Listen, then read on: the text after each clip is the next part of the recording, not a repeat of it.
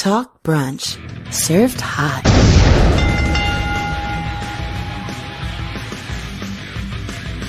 Talk Brunch Live. Rick Dara, Captain Brunch here with Destin Frazier. Welcome to the greatest podcast of the 21st century, Beach Ass. Can you had a monkey ass catchphrase like that? It'd be shameless. Yeah. We got a lot to bring to you tonight, folks. Thank you for joining us once again. I know it's only been a short 24 hours, if not less or more, depending on your time zone, from when we brought you the post show last night for Backlash, almost Blacklash, if it would have gone a different way. Oh, yeah, but tonight we're going to get into some stuff that's been going on in the world of wrestling, some federations that are going to be returning after a long hiatus, wrestling schools that are going to be opening, wrestlers angry at other wrestlers and exchanging words that they may wish to take back someday, takedown notices from indie companies, copyrights, arguments, all kinds of heat across the wrestling world as well as some new information that is broken about what happened in Saudi Arabia. Now that people are angry, they're starting to talk, like I told you, was eventually going to come out. And, uh, yeah, rest in peace, certain act- action figures. Go over the weeklies. And, uh, the big change, obviously, Paul Heyman's departure and what it means for creative. All of that, and a special edition of Rick's Rant, where I have some stuff to say Woo! in regards to the community and other communities and us and other people and so on and so forth. Don't worry, don't freak out. It may not all be bad. And you with the face. And you Especially with the face. Yeah, you with the you with the face over there, you little pasty bastard. You, you know who you are. We see you, motherfucker. We see you. Don't turn away, bitch. Yeah, don't turn off now. Don't be scared. Oh boy. So what is going on? Uh, nothing much. I mean, it's been quite the fun week. Of course, thank you everybody who hung out for Backlash post show last night. That was a blast. Yes, thank you. There, there were uh, we're, we're simulcasting now. We'll, we'll see how long that lasted. I'm going to get into why in a little bit during the Rick's rant, but uh, we're simulcasting. So we're also we're on Mixer, which is our home base over here. I consider at this point we're on TalkBrunch.com, but we're also at uh now we're simulcasting to Twitch and YouTube, as well as Twitter. On Twitter's Periscope live feed over there. So we have it across the board here. That being said, thank you. There were about a hundred of you live, which might not be a lot to some people, but hey, a hundred live simultaneously because we looked over there during the poll show yesterday. So thank you to that. Even if you're just lurking and not typing, great. Thank you. Thanks for the support. And if you're decide to type, um, also thank you as well. Yeah, we don't bite. Yeah, yeah, we really don't. And I'm just noticing a lot more uh, activity going on, and that's cool. You know, we really appreciate that. Uh, we're very patient about those kind of things, and yeah, that's about it. So, what do you want to go start this with? Uh, I mean, hell, we talk about returns. Uh, after Backlash, we got the return of The Last Ride, episode four. They should change the name of it to the longest ride. right. you don't take two weeks off and then be like, the last one I went to try to end. But, um, yeah, really good episode as usual. It gets better every time. Um, this episode started off a little bit different. I think they kind of went, uh, Mark Calaway took us back through, um, the career of The Undertaker, talking about how he'd basically made up his mind, say, 30 years ago that this was going to be him all the time because they always you always heard you hear that phrase back in the day protect the business pretty much don't let them see who you really are he literally decide i'm dead man all day every day to the point where they even talked about and i think they showed footage every now and then where you see him and he legit was that guy the whole time and everybody else is just all normal happy do lucky they showed us uh, scott hall almost giving him a little smirk and he's just no selling everything Yeah, now I did Um, see, I did see, not to cut you off, but I did in passing, just having the WWE network in the background, catch, I think, part of what you're talking about, where he spoke a little bit about how this, this character, he took it as an investment. And uh, Yeah. if you, uh, if you see, like with some people, you see this guy here and he's in this gimmick, but then you see him doing some other thing, you start to take the character less seriously. And then now it's common for that kind of stuff to happen. But back then he just wanted to be this character. And, and even, uh, there were I forget who it was. It might have been Kurt Angle, but it, or or someone, but someone mentioned that they felt like they knew more about the Undertaker than about the actual guy Mark. That was uh, that was actually Mick Foley. Right, Foley right. said he hasn't called him Mark in 20 years. Yeah, and he just talked about how he wanted this to be a work. So it's kind of funny because a lot of people thought, "Oh man, this guy's really obsessed with the gimmick." And when you really think about it, no, he looked at it as a good business move. Like, I want this to really put this character over, and the best way that I could Yeah. put this character over is to stay in this character at all times Yeah, he he Yeah. mentioned how fans would leave him alone just because they didn't know what he was going to do. because they genuinely had no idea what was underneath the gimmick of the Undertaker. You know, you've never seen any point where he broke that character. And uh, we, think, uh, we we spoke about it on here before. That that uh that DVD that I have, I forget what it's called. I think it's like best of like backstage, like best of, uh, best after Raw moment, uh, real much. Yeah, something with After Raw, and it's and it was pretty much because anytime anyone who's ever been to a pay per view or a Raw, there's always something cool that happens at the end. It's just for the fans. They always have like someone pick up a mic. Like when I've been there when The Rock's there, like he's gone, he's done crazy, like really ridiculous promos and just funny stuff. Uh, you know, so there's always some sort of a thing happening, and uh. They had a, a moment, and we spoke about this on here years ago, where they were trying to get the Undertaker to do a, spin a Spinaroonie, and They tried for like what ten minutes. Oh man, if you guys can catch, you could probably find it somewhere on on YouTube. But if you watch that, Let me look the, for it. that the way that man, you can see the annoyance in him at 'Cause the he knew they wouldn't give up. going down, and then Vince even comes out. Did you watch it before, Dustin? I um I'd seen it because I remember you showed it to me once before, Okay, yeah, because then even Vince and it was just out. funny Like, watching him get more and more. What what did he look at Triple H one time and it was Triple just like I'm H gonna came kill out you. too. Triple H, yeah, he, and he never broke character. The way he got out of it was when he he looked like he was about to do it. I believe he grabbed and choke slams Triple H, and he like he does Undertaker stuff, and everyone scatters. It was incredible. It was absolutely incredible. This man does not break character. Yeah, and it's kind of so funny. Um, Triple Triple H. Uh, no, it's actually uh, they show a clip of. It's probably one of my favorite ones. I actually forgot about, but um, they showed when JBL. I think he said something along the lines of like getting an RV, take a take like a thousand mile hike or something, like a thousand mile drive or something like that, and it was just funny getting to see.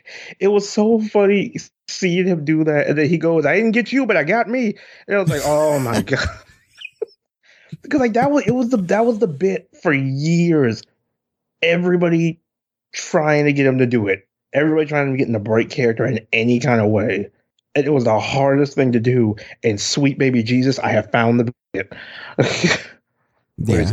How long is it? 'Cause I remember being a really long. one. uh, it's about like nine minutes. oh my god, nine minutes. We can't. Yeah. We can't do nine We could minutes. kind of we could kind of skip like near the end of it.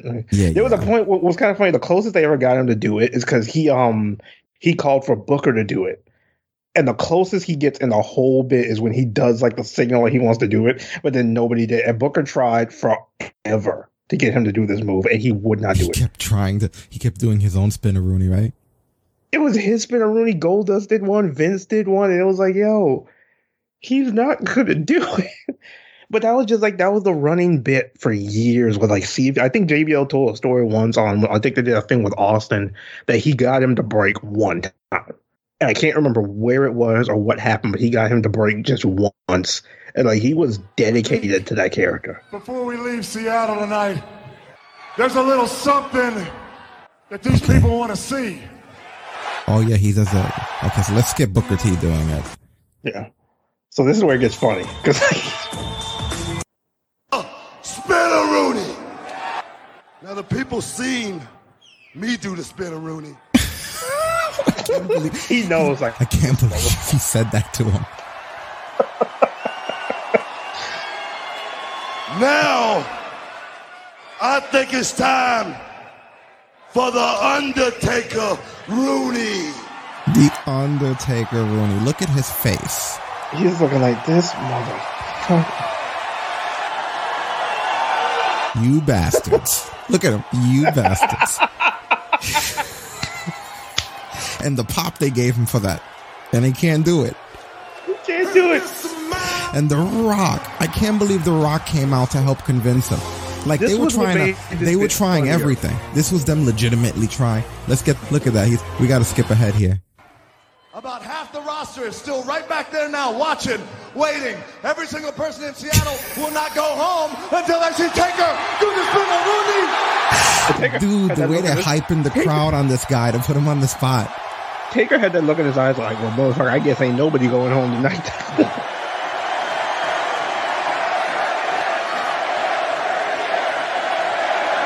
Like they were trying back it up. Look at everything. him backing up. I can't believe it. They're, they could see he underneath it. He's like, "You bastards!" And Booker T showing him the spinneroonie again. Like they're trolling the shit out of the Undertaker, man. Now I can't believe Look, for Triple one H. second the Undertaker doesn't have the balls to do a takerooney. Crowd popped harder every time. No. They tried No so hard. around. This is serious business now.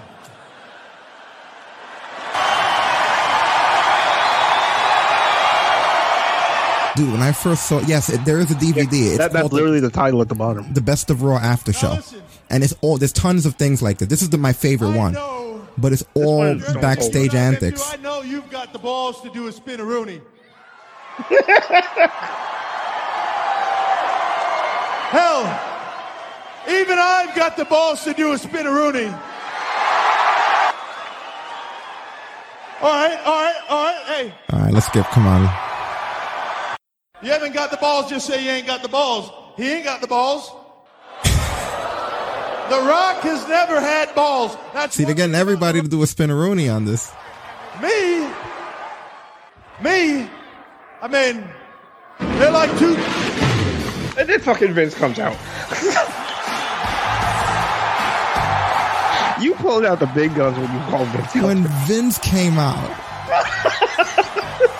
listen to the pops that this crowd's giving for just the idea that this might happen. Like they can't contain themselves. He is so pissed. Oh.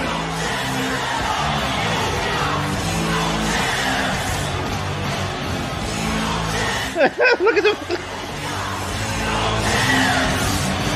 Dude, look at how many people that command the attention of the crowd they have all in the ring at once. This is like, this would be incredible if something like this happened nowadays, you know? And it makes it even funnier when you watch the documentary and you hear about him and Taker's relationship. I think what everybody came here tonight to see is the Vince Rooney. Oh man, are they about to add us? They're about to add us, aren't they? Is this thing about to hit us with an ad?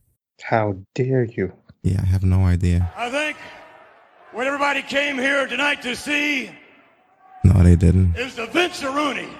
I think it's just something in the footage though. There we go. Oh my god. I can't believe it. Are we gonna stop to see Vince do the the, the Vince Yes, Rooney? I guess we have to because I don't remember how it looked. It was. Oh my god. Oh my god. That was horrific.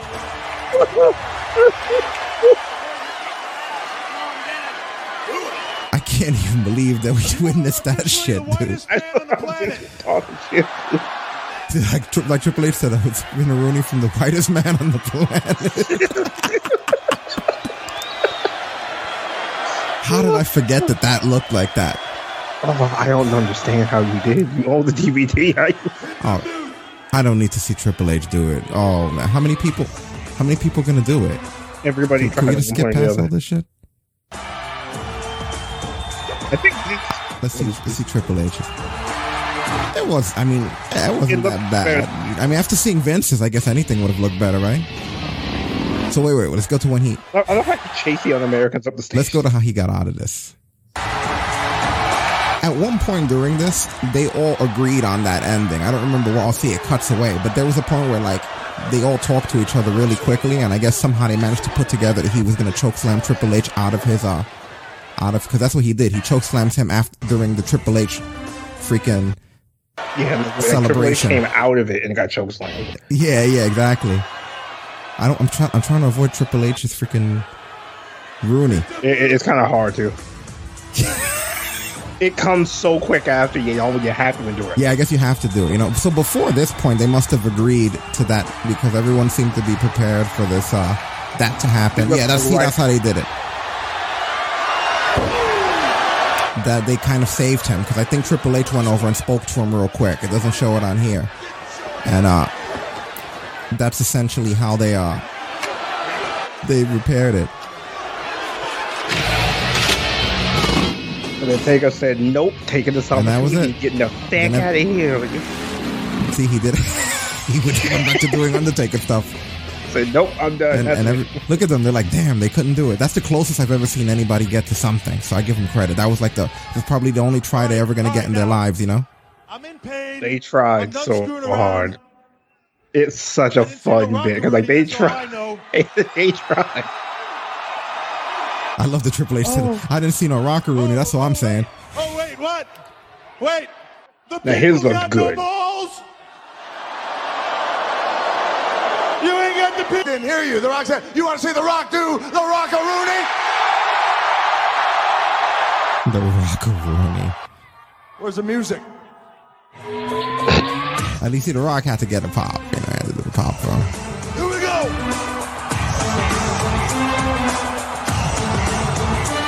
Gotta see The Rock's version of this. Eh. and of course, they ended with the spine buster on Triple H. where He tried to charge him. And a Oh, people's the crowd elbow. happy. Exactly. That's the whole point. We didn't get a room. We got to see a Triple H ass with him twice. But yeah, guys, you should pick this up. The best of Raw after show. After the show, it's the DVD. It is it is hilarious. It's it's it's pretty long too. And it's just Yeah. everything everything that happens after pay per views, and some of it's hilarious. I remember this is the one with Stone Cold. He stuns The Rock, and uh, the way The Rock sells it, he's never done on television before. but like, he stuns him where he recoils back to a standing position. And like he's I've just seen- and he's just standing unconscious. He stuns him again. I see and he stuns him again and he recoils back to a standing position and then stone cold does like with his hands like you know the fingers like the finger photo like if you're holding up a, a imaginary Oh camera Oh yeah. like he he is it's ridiculous like i've never laughed I, thi- harder I, I think on that one, the other the other favorite one is when uh, Stone Cold was just going to rain of people in the crowd, asking them what they do, and he got to the elementary school teacher. He's like, "If there's one thing I can't stand, it's that elementary," and he couldn't get through it. george is like take my money yeah i'm telling you great great they, their stuff is really good you know tell me Yeah. again why we need writers and a whole creative room like no one no one wrote that, that, that was just that was just the boys. Like and even the finish Everything They worked out perfectly. Look at how good that was. That was better. Like that was a better sequence with an ending than I've seen. I can't even remember the last time we've seen something that good, and no one wrote it. that was literally everybody. Like, okay, this is what we're gonna do after the cameras go off. We're gonna see if we can get Taker to do a spin and Rooney. Look at how good that was. That was amazing. but yeah, as uh, fun as that was, that was one of the things that a lot of superstars mentioned was just seeing if he could get him to break. It was virtually impossible because he was so locked into the character, you almost couldn't do it. But it was kind of interesting as the years went on, especially now, we're seeing the character kind of just fade a little bit, and you get to see more Mark Calaway. Um, unfortunately, he had to talk about that match where that guy with the face dropped him on his head, but uh, yeah. uh, Michelle McCool had mentioned that she texted her doctor and was literally texted out his doctor and was like, "Is he okay?" Because she usually asked him, and he usually kind of being Taker, he's always just kind of like, "Oh, I'm fine, nothing really hurts that bad." She asked him, he outright said, "My back is jacked up after that." Who dropped I him mean, again? Was it was it uh? It, it was Bill. Oh yeah, yeah, yeah. Because I know he had a sloppy Yeah. match with Roman, but Roman didn't drop him. But yeah, it was Bill. I forgot. Ro- I forgot even Ro- Roman Bill. dropped him coming from the take from the tombstone, but like it was more he couldn't like carry the weight. Like Ro- Bill dropped him because Bill can't do shit. But um, yeah, it was just it was really cool seeing him reminisce about some of the stuff he used to do. He talked about how um we actually got something so cool. We got from all the way back in 2012, Paul Bearer talking about the Undertaker he talked about how fun it was when he had the feud with Kamala, watching him get to build the casket because he like shoot built that casket. He talked about just the memories going down the road, the fact that he basically he even said he never saw him out of character. It was always Taker every time they were with each other. It was just cool getting to see Paul again because I mean it's been so long since we heard the voice. It's been God, it's been quite a few years I think since he died. So it, it was just a really good, um, really good lesson. Of course, they talked about the crown jewel, but what they had, they kind of um ended it on was Taker was getting to the point where he's eyeing AJ Styles. Because keeping in mind, people, Taker picked AJ for that match. So he was already at the point, I think, after WrestleMania 35, where he was just like, I think that's what I want next year. But um, one of the really crazy things, and this was something I didn't know. Of course, we didn't see him um at WrestleMania 35 last year. He was in goal position all night, and he literally said, while it was probably one of the probably one of the most painful things he had to deal with, the fact that he just couldn't be there. The way he talked about it, you could tell that was the first big step because it's now, hey, I've seen what I've, I've had that time where I'm not out there. So it's going to make it easier now. So it looks like the way he's saying it, there's now the possibility that we could see Taker just not showing up at WrestleMania sometimes. I have to Because- I have to look at that from a different perspective though and, and wonder how much of that is, is being said for the drama of it all because if you go back and look, unless my memory is really betraying me, The Undertaker wasn't at every WrestleMania for a while. That couldn't have been the first one he missed. No, there, there was there's a few like way way back then when he missed um missed manias, but it's been so long since he's missed one. So I think for that one to be the first one, especially when he's at this period of time where he's trying to figure out pretty much when to call his shot, he was he's he's now sitting there like, okay, I, it's gonna get it's gonna be easier now. But um, one thing that I um that they showed in this was um they showed the tag match between Shane McMahon and Drew McIntyre and Roman and Taker. What bothered me about this was they showed after the match, after he walked through go position, Taker Right. was ready. He was he literally walked up to Vince and said, "That's it, I'm done, I'm good." And you could see Vince kind of creeping back in there, like, "Oh, but you look good. The timing was out and everything." And I'm sitting there watching this, and I was like, "Wait, that was it. We had it. he was ready to go." Because he, the general consensus about that match was that he felt great. He felt like he was moving good. It was literally a shoot when Michael Cole said, "When have we seen him look that good?" Like it was the best he'd felt coming before, during, and after a match in a long time. To the point where I think he had his finish. He was ready to go, and then Vince just managed to pull him back in. So it kind of bothered me because I'm like, he had what he'd been looking for, for had to have been a good five years, and it just got kind of like pushed back even further. So it's like when it, it, it when if ever is he gonna have one of those again? Yeah, I know exactly what you mean. But again, this is a, a lot of it is, is there was a, point to end this way before now. Now Yeah. it's just a little weird, you know? Yeah, it definitely is. It's uh it's gonna it's I'm hoping for his sake, I'm hoping he has one more of those in him just so he can call it. Because the unfortunate part about it is, and Stone Cold in some of the interviews mentioned again, leaving is one of the hardest things. Like for for for Austin, it seemed like the fact that he physically couldn't compete anymore, like they wouldn't clear him, gave him a little bit to the point where now he had to accept it. But with Taker, the fact that they keep making it to where they, they keep basically telling him like, hey, if you want to come back, you can come back. It's making it much harder. So now he needs to find what he found in that match at Extreme Rules. I'm hoping he finds it soon. Because I mean, at this point, for God's sakes, how much more of Taker are we gonna get? Appearances here and there is fine and all, but it's like I don't need to see Taker wrestle anymore. I think like it's to the point where now, how long is he holding on to it? But I mean, now reality look, it looks might, like he might never get it, man. yeah, I, I think Extreme Rules might have been it, and that's the really depressing part about it. Is like I want him to have that just so he can go out and be okay. Yes, like they said, they keep leaving the door open. Like at some point, you gotta shut the door. Like tell him, like, dude, you're good. that's it. And unfortunately, he missed his um, spot. Yeah, twice because he was ready to call it on two different occasions in the time they've covered since um since this documentary has been going. But only time will tell what's gonna happen uh, when it comes to him. I'm hoping, like I said, I hope he gets it soon. He needs to get it soon because the longer it takes, the harder it's gonna get. But it looks like going into um the final, what's gonna be the finale this um this Sunday it looks like it's going to be creeping up into where we at now with um the match with AJ, some of the probably the build up towards that, and just kind of getting get, getting more getting more into his head, I guess, kind of seeing some of the things maybe we didn't know previously before, and hoping maybe that he knows when he's ready to call it.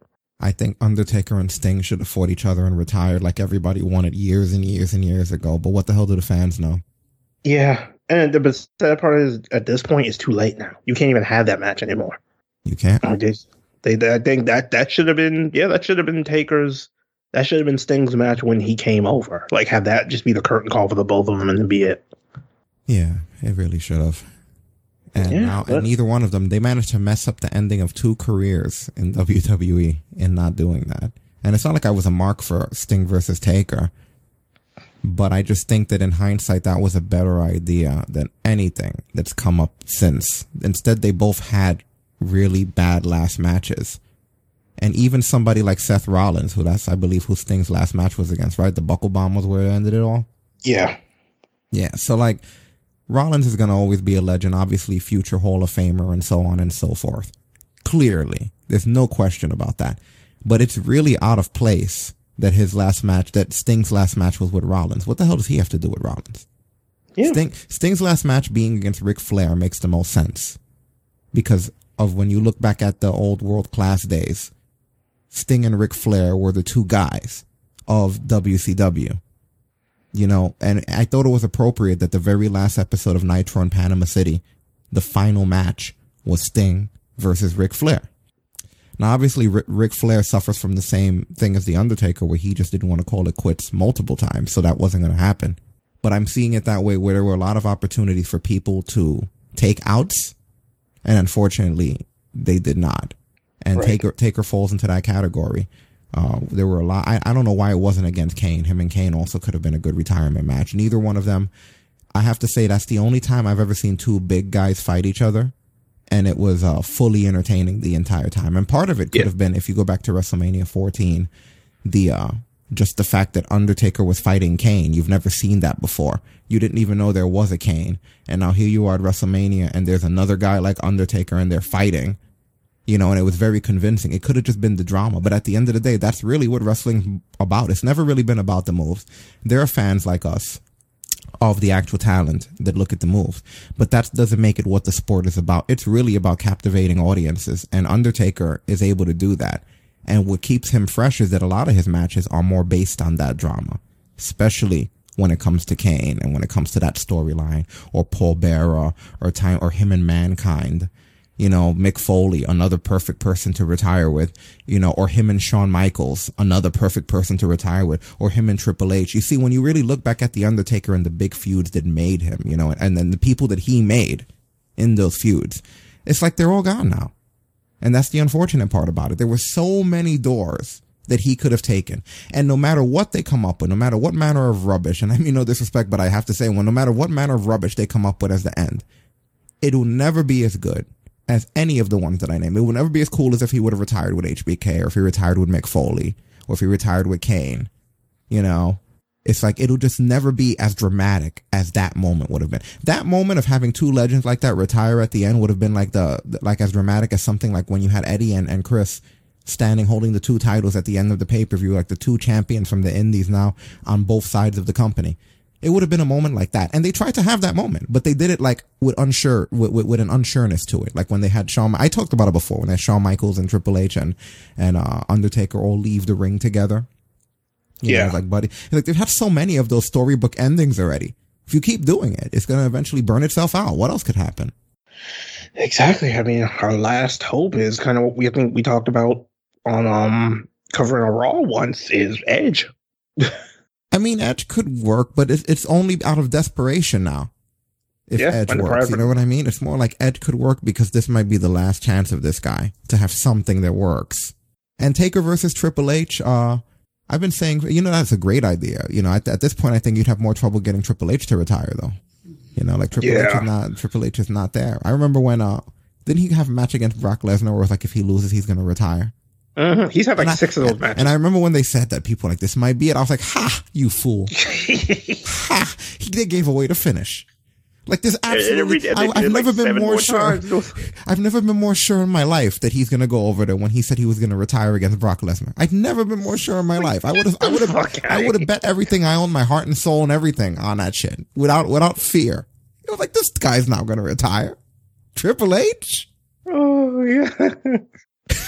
and then, and then they did it like what three career? more times, and the fans bought it every time. It You like, think he's gonna guys. get dramatically retired? That guy. No, like that. I think it was foolish that they made that match because otherwise I would have wondered who won. It was like, oh well, he's definitely winning. Taker versus Kevin Nash. Kevin Nash. I like Kevin Nash's ending.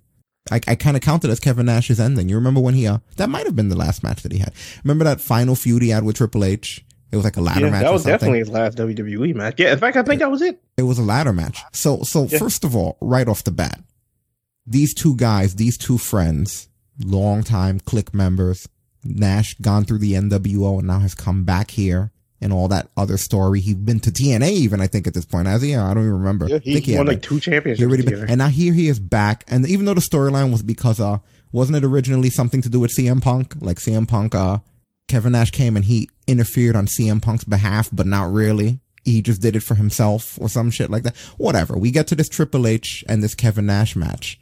So it already has all that great story behind it with the two of them.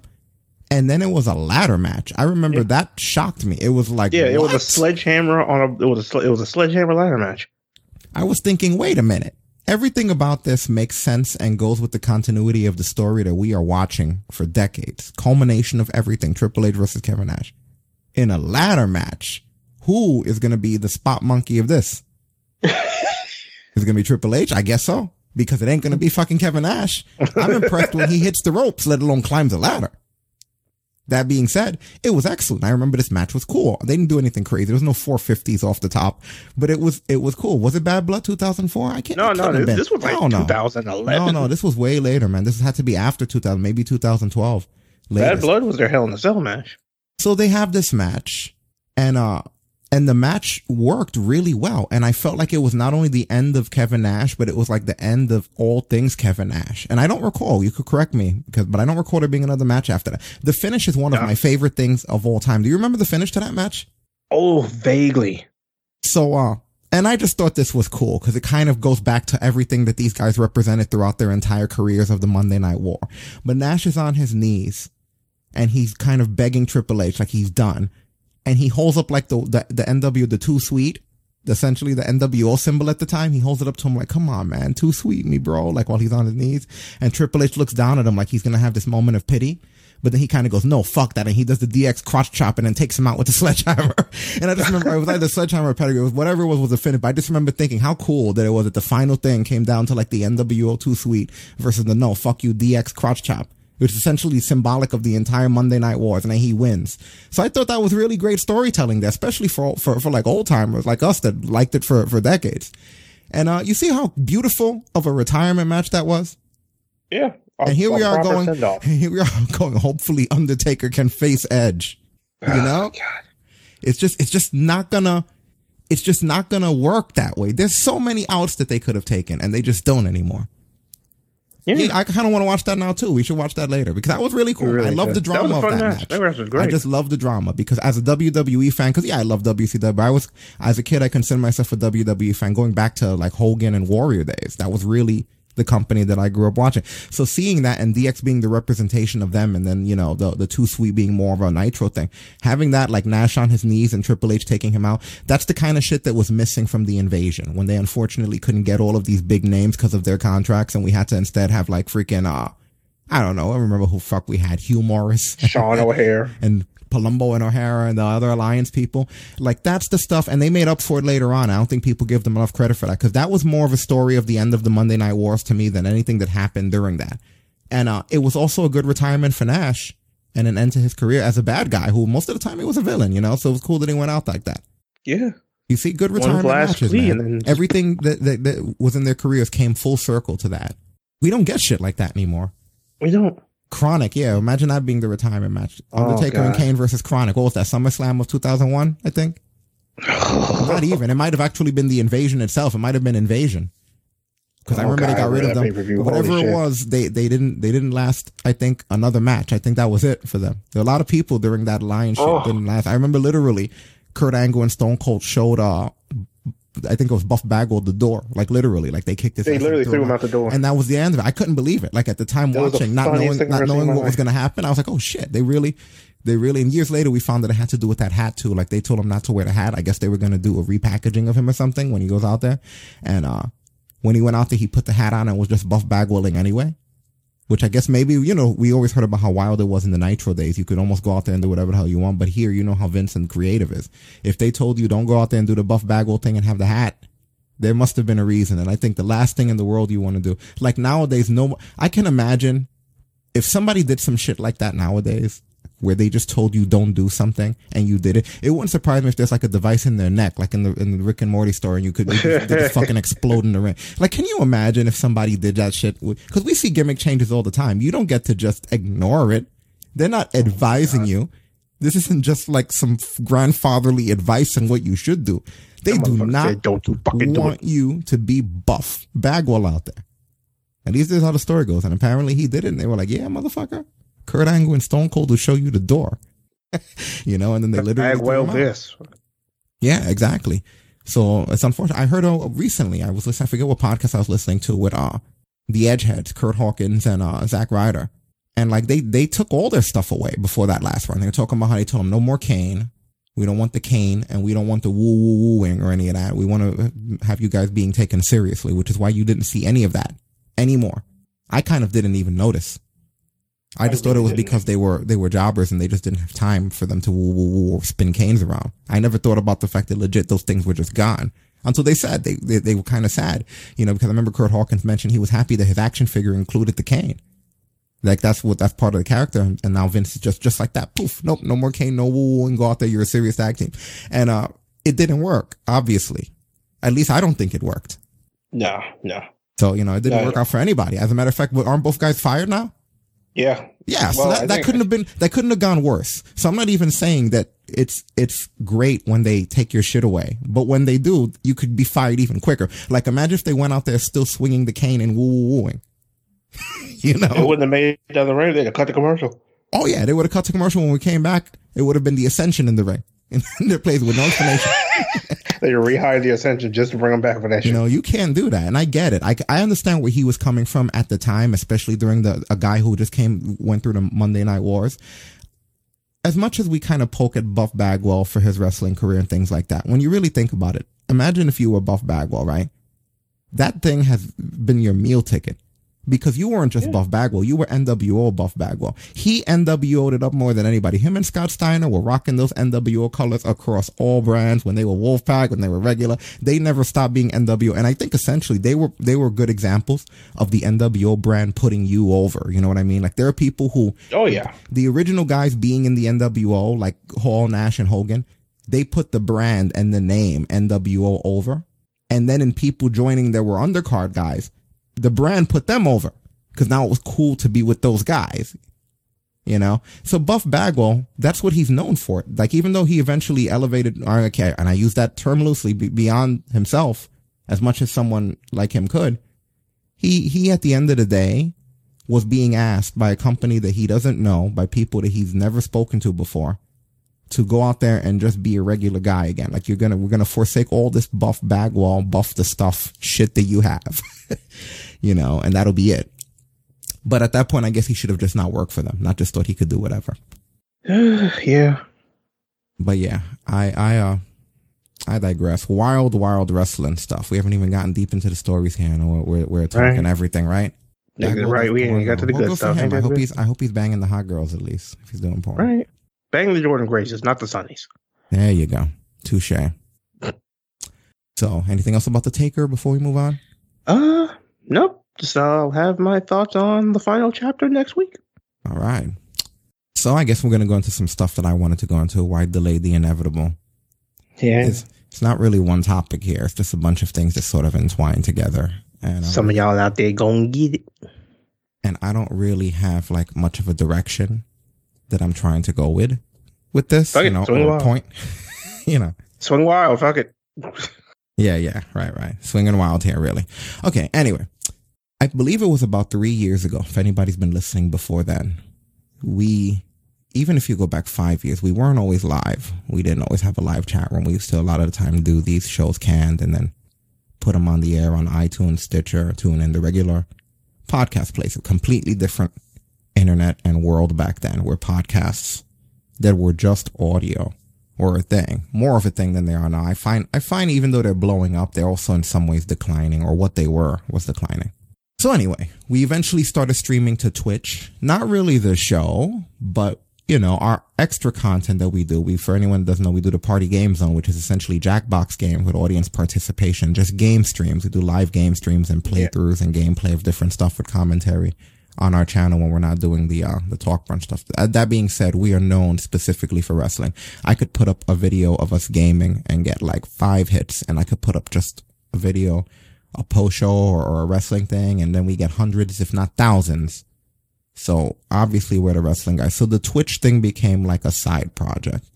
And we eventually left and went to Mixer because, uh, honestly, it was mainly the FTL servers that were, that seduced us over. For anyone doesn't know, when you're watching something on the Mixer feed, uh, you're getting it in real time. Like you're hearing it as we're saying it. We're seeing your responses as they're happening. Everything is happening in essentially as real a time as possible. There's not a delay where like you're getting it later on. And we like that because we wanted to do a lot of game show based stuff. What I didn't realize when we left Mixer, because we hardly ever went to our Twitch page after that, was that we were offered to be Twitch affiliates three years ago. But we had already moved to Mixer. It was sitting in my inbox. And uh it was just there. It was like, congratulations, Talk Brunch. You are a Twitch affiliates and you're welcome to the, uh, for anyone who knows, I'm not going to go into the business aspect of what that means, but, uh, it essentially is an opportunity. There are still people to this day that uh, were going for that affiliate uh, status. I'm trying to bring it up here without getting an echo of myself. If I go to the page, because I know we're broadcasting there now. Okay, did I get in there? I think I did. Sorry, I know we're doing this live, and I'm now holding this up here, trying to get into my own page like an idiot. They're like, "Who is?" Fuck it, idiot? we'll do it live. Okay, I got in there. Okay, hold on one second. I just want to pause our own video because that's taking up valuable bandwidth here. So yeah, it basically, I'm just going to read a little bit of it because when I click into it, it takes me to the affiliate page. But it said, and this is three years ago, literally says under it three years ago, not all who streamer is dedicated as you. You belong in a new class of streamer known as Twitch affiliates. Take part in the program and start earning blah, blah, blah. Thank you for the, uh, for the host. Much appreciated. Thank you, thank you. I'm just going to take down his name so that I credit him later. Sorry if it's a bit disorganized, but I'm just gathering my thoughts here while I'm doing all of this. Anyway, so we were given Twitch affiliate and I never really did anything. And I, I can capitalize on it now. It's not like it's gone. It's there and we can have it, you know. The thing about that is that in order to be a Twitch affiliate, we'd have to stream uniquely to them at times, which means, for example, if we were streaming the wrestling that we're bringing you right now, uh, we couldn't simulcast like we're doing right now, where we're on multiple platforms. The stuff for them would have to be the stuff for them, and then the stuff for everyone else, because no one else has a problem. It's just them. They're kind of like the WWE of uh streaming, and then everyone else like Mixer's more like the AEW for anyone who's into wrestling and you understand that. So it's like you know the way AEW lets their guys still do indie stuff and go to Japan, but WWE doesn't. That's Right. sort of how you have to look at Twitch and, and Mixer. Where like if with Mixer, they wouldn't care if we were simulcasting to to Twitch, but the other hand, you know, you can't you can't do that, which uh, was something that I had to think about. That being said, I didn't finish the affiliate process because I don't want to give up our other communities currently. I'd have to think about how that would work or what we would do. So we didn't complete the process because just like I mentioned earlier, we sometimes have over 100 live people viewing us on Twitter, sometimes YouTube, Twitch. We get a we get a couple hundred on Facebook, literally thousands on the podcast platforms that are that are um, on demand. But I don't want to alienate anyone. You know, so right now, th- this isn't right, really like a grievance or a complaint. I'm just explaining how things work and reaching out to our community, so just so you understand where we are. I like to do that every now and then, sort of a state of the podcast address, less of a Rick's rant for the first half. So anyway, earlier today, I just tweeted out what I felt were a couple of inspirational tweets, just based on stuff that I'm seeing on Twitter. A lot of people are getting uh, stressed out in regards to streaming because we're not going to lie to you, it's become a very uh, saturated market. There are so many more people that I see doing what we're doing than there were when we started. Like it's it's quadrupled, if not more. And uh, Mixer has sort of been in a issue with growth. We're hoping that it changes, but their their platform has been, you know, it the growth of it hasn't exactly been uh I would imagine where they would have even wanted it to be. But that's affected their community. I'm not here to talk about Mixer. They're a big business. They know how to handle themselves. They're big boys. But it caused, I guess, what I'm seeing amongst my uh, streaming peers is a lot of uh, low morale. You see a lot of tweets from people who are unhappy. You see a lot of people who are wondering what they're doing wrong. You see a lot of people trying to get things going. And uh, it's just that the community is not there. It's a small, again, comparing AEW to WWE, it's more because this is a smaller platform for those of you on Mixer than a lot of other platforms. But we coming here was a conscious decision for us because we wanted to grow with the platform. It wasn't like we like we kind of knew what we would be giving up because again, we had enough of a following on Twitch where we were affiliates without even knowing it. You know, we were at least granted, you know, the, the option. Uh, but it was more like the opportunity, which is no different than the indie guys who went from WWE to Mixer because they wanted the opportunity. I mean, WWE to AEW because they wanted the opportunity. That was awesome. That was uh, from WWE to Mixer. That's definitely a downgrade. But you know, they, they, they wanted to grow, um, with the platform, you know, when you see that, it's like you, you could be world champion here in AEW, but you'll always be a mid carder there in WWE. That's sort of the logic of going from Twitch to Mixer. There were a lot of people who realized they can grow and be bigger on a smaller platform, which, uh, it's definitely smart logic when you really think about it. So, uh, but again, I digress. We have over a hundred live people viewing us on a lot of these other platforms at times. And people are worried about getting these numbers and sometimes the numbers simply are not there to get. So I tweeted early and I said, don't focus on follower numbers, spamming content multiple times, or complaining about lack of support. We focus on keeping our brand, content, and community unique and different from everyone else. Having a unique look, feel, and vibe that's all your own is important and the rest comes with that. Too many people think content creation is plugging in a mic and playing a game or just talking about nothing. They copy exactly what others do and virtual signal for everything else. Content creation needs to be more than plagiarism and cleavage selfies. Now, uh, for those of you who don't know, when I mentioned virtual signaling, it's when you pander to an audience. You basically put shit out that you know it's going to get likes. You know, you look cute, or you have your your, your titties are out, or or you're uh, you're, you're posing with a tiger, or you're uh, taking a selfie with a car, or you know, you get the point. We've seen different cases of it. Now, this tweet was treated with generally positive feedback. You know, because it's basically saying, hey, listen, if you want to, if you want to stream out here, don't keep going. I see people openly, which I've never in my life done. I've never, I don't complain about anything on social media, but I've never, unless it's other people who I hate, but I don't complain about like me personally. Yeah. that being said, um, you know, I was just saying, hey, listen, don't focus on your following numbers. And then I see people, they're retweeting and tweeting and sharing and tweeting and sharing. Yeah, we, we advertise when we go on here once, let you guys know, let people know that we're interested. And then we move about our day. But I see people, they have, they have one stream and it's like pow, pow, pow. And I'm seeing it because it's showing up on my timeline. I'm like, Jesus, it's the same stream. What the hell? It's like, you know, and I get it because, you know, but then they're like, no one's following this stream and no one wants to see me do this. And, uh, it's kind of like you got to ask yourself, what are you doing that's so special? You're just some fucking douche sitting in a chair with a controller like any other fucking douche can do. And yes, that's the part of this that becomes Rick's rant. But, uh, like I said, so this, yeah, this, smooth that transition was. This stream was, uh, th- th- this tweet, uh, rather, was basically met with positive feedback, but there were some bad apples. There were a few people that DM'd me directly, insulted, feeling that the tweet was at them or it pertained to them. Some people legit unfollowed us from platforms as knee jerk reactions some people went on to tweet. You know, when you see that sometimes in social media, that's what they do. Some people went on to tweet sort of at us without a without addressing us, like you know, like just sort of an obscure reference towards oh, another, yeah. you know, more in reference kind, to kind, of kind of one of those if the shoe fits type tweets. Right, exactly. Where it wasn't, no one was tagged in this or anything, but it was generally just knee jerk reactions of kind of going, just to give a general without giving away, kind of going, oh, look what that guy's saying, or you know, who does he think he is? Which I, I'm the timing of it, just like we've done with the wrestling tweets, it was kind of like funny, and I found it funny because I'm looking at this tweet and what's coming for you wouldn't be coming for you if it wasn't for the way you took what wasn't meant to be insulted. When I said again, don't focus on follow numbers, spamming content multiple times, or complaining about lack of support. We focus on keeping our brand content and community unique and different. Have a different look, feel, vibe that's all your own. The rest comes after that. Too many think that content creation is plugging in a mic, playing a game, and just talking about it. This is a fucking fact. I've seen it. And what's a shame about it is a lot of people that are putting effort into their content are sort of being left in the mix because it's being diluted by a lot of people who are doing it that way. And that's the reason why you see frustration in some cases from content creators, not all. I've never felt a drop of frustration. I've never felt a single way about, oh, I wish I had more. I wish I had less. I'm content with exactly where I'm because I'm doing exactly what I want to do. This is why I say content creation needs to be more than plagiarism and cleavage selfies. So people that DM'd me, this is to you guys, the people that DM'd me and, uh, or obscurely made references as if I'm trying to have like a, like, like my head in the clouds or whatever, that kind of shit, or felt insulted or felt that it was directed at you. I bet you wish this tweet was about you.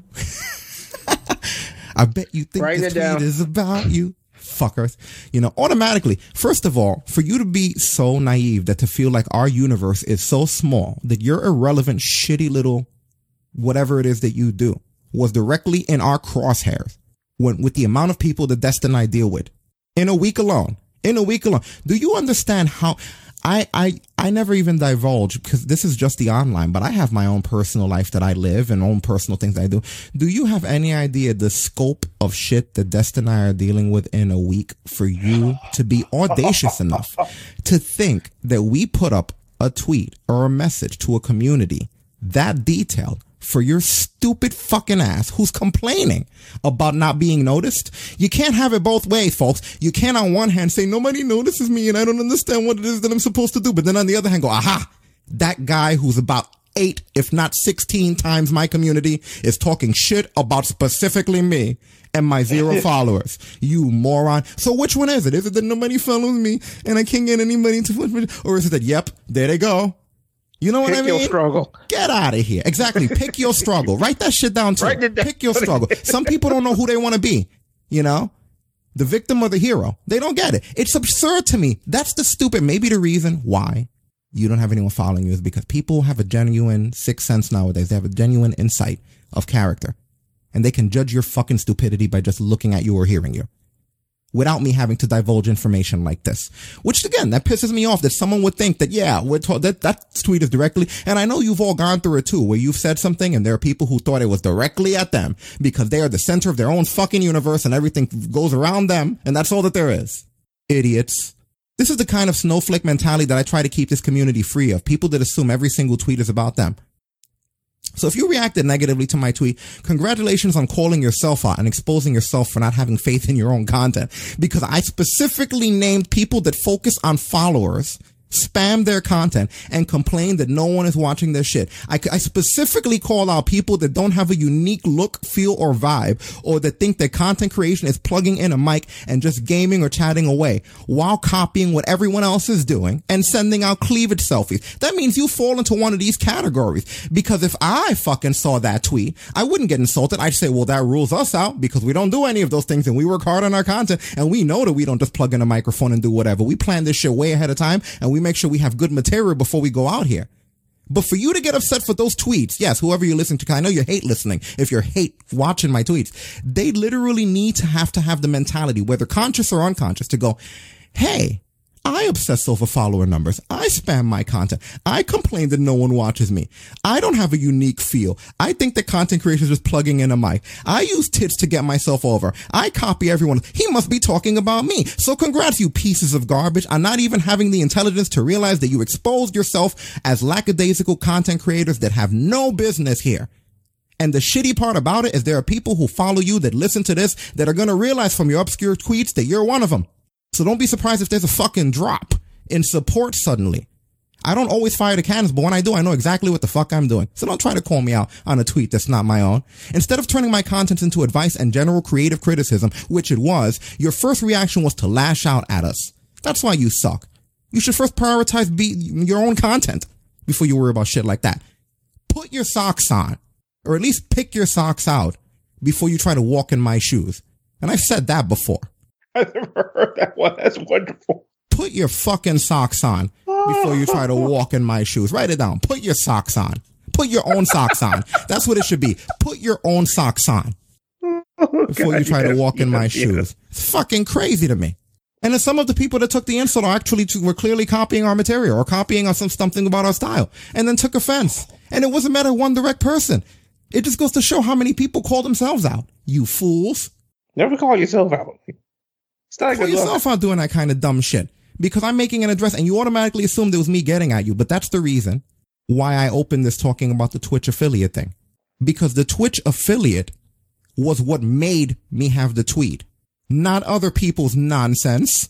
The whole entire thing about followers and worrying about numbers was because I discovered that we were chosen for the Twitch affiliate thing. And everyone took that tweet that was just me sharing my thoughts on streaming and content creation for others that I saw hurting as me looking at their shitty little light bulb streams that I didn't even realize existed till I started to see the offbeat nonsense. Some people are mad that their that their anthem streams aren't going anywhere. You're doing this. The reason why you're doing this and the reason you're not noticed is because you're doing exactly what everyone else is doing. And there's nothing unique about whatever content you're making. And what proves it is just the amount of people that can take that as an insult and the amount of people that it could pertain to. Your answer is in your own hatred. The fact that there's so many that are doing the exact same thing, you know? Yeah, simple as that. Like, So, So- again, I'm not trying to. I didn't want to want to freaking throw anybody under the bus. And as far as the Twitch affiliate thing goes, we'll keep you posted. You yeah, know, it's still thinking about it. Like, yeah, we'll keep you posted about what we're going to decide to do or how we're going to go about that, or if we're going to go about that. You know, because I was never here. If I was here to make money, I would just you know kiss somebody's ass and get a fantastic top of the line ass kissing position somewhere in Microsoft or Google or, or something. You know what I mean? It's like we have the know how and the knowledge. Obviously, we're running whatever the hell we want to do here. So if it was about money, I, you know, I would be endeavor. I'd go into stocks and trade. It's like, you know, you can make your hobbies your money, which if it was to come along in a, in a good amount, doesn't mean I don't appreciate the donations and the, the support that we do get here. But if it came amount in like a, a, a wealthy amount, great. But if it never did, I wouldn't care if I didn't get a dollar because I'm doing it not for those reasons. So that doesn't mean I would become affiliate just because the thing's there. And even becoming affiliate doesn't mean that the money is there. Okay. But, uh, it's just funny to give a little bit of advice in general on social media and you get people that are so salty about where they are that they automatically think everybody's paying attention to them while crying about nobody paying attention to them. some people unfortunately can't handle reality, and the unfortunate part about it is a tweet that's just giving people advice is making them face reality. Exactly, exactly. And this is the reason why I tell them put on your own socks before you walk in my shoes or Destin's shoes or our shoes in general. Put on your own damn socks. Yeah, like, you couldn't have said any better. When it comes to outside the the brand, there's so much stuff you and I both deal with on a daily basis. Like, if somebody, if you're if you're getting picked out specifically, there's a pretty good fucking reason for it. And not And for we nothing. don't often pick out people specifically. and not for nothing, we we socialize and we we are we do stuff with bigger content creators than ourselves. I don't need to mention names on here. We've- mentioned before. Anyone who follows our community could put two and two together. But we we socialize with bigger content creators than ourselves, and we have discussions among ourselves about what people are doing and who's copying who and who's trying to do what. And uh, it's funny to think that people would sooner believe that uh this is directed at one person and not knowing any of the social interactions I've had with others that we've discussed these very topics with. They get into the streaming game a weekend ago. A lot of you guys. And then within a week think that everything's about you. Like you didn't even fucking exist Nobody before. knew who you were. You know what I mean? Like you didn't even exist. And some of that's at, directed at a few people who I saw get salty because it's, but yeah, you didn't even exist like a fucking weekend and a half ago. And now suddenly everybody, uh, and, and everybody, if you don't like me, it's like, look, you didn't even fucking exist before. What are you talking about? Are you nuts? We've been doing this since 2014, you know, nonstop. And now somebody who hasn't even been here for a fart worth of time is ready to go to war. I knew what the PS5 looked like before you showed up. Like, really? it's like ridiculous. you By the way, if you haven't seen it, the memes, dear God, the memes. You should put their face in that and slam it in. in the trapper keeper. You know, that really just agitates me though that people, oh, oh, ma, if you don't like, I don't know what there is to like, dude. You've been here like eight days. I have to know what you're about to like you or not. Like, You know, there's wrestlers who, who, who, haven't left the loop that they're in, traveling wise, in the time that this person's established themselves and taken a stance against us. fucking little psychopaths out here. I think that's enough. Is it? I don't know. if It's enough. You should let the chat I mean- decide. You feel better? I could go all night like Captain America. I could go. Oh.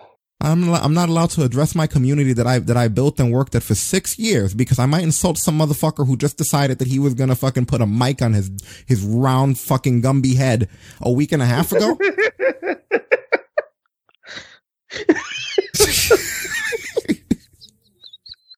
that visual just fucked me up. That round Gumby head.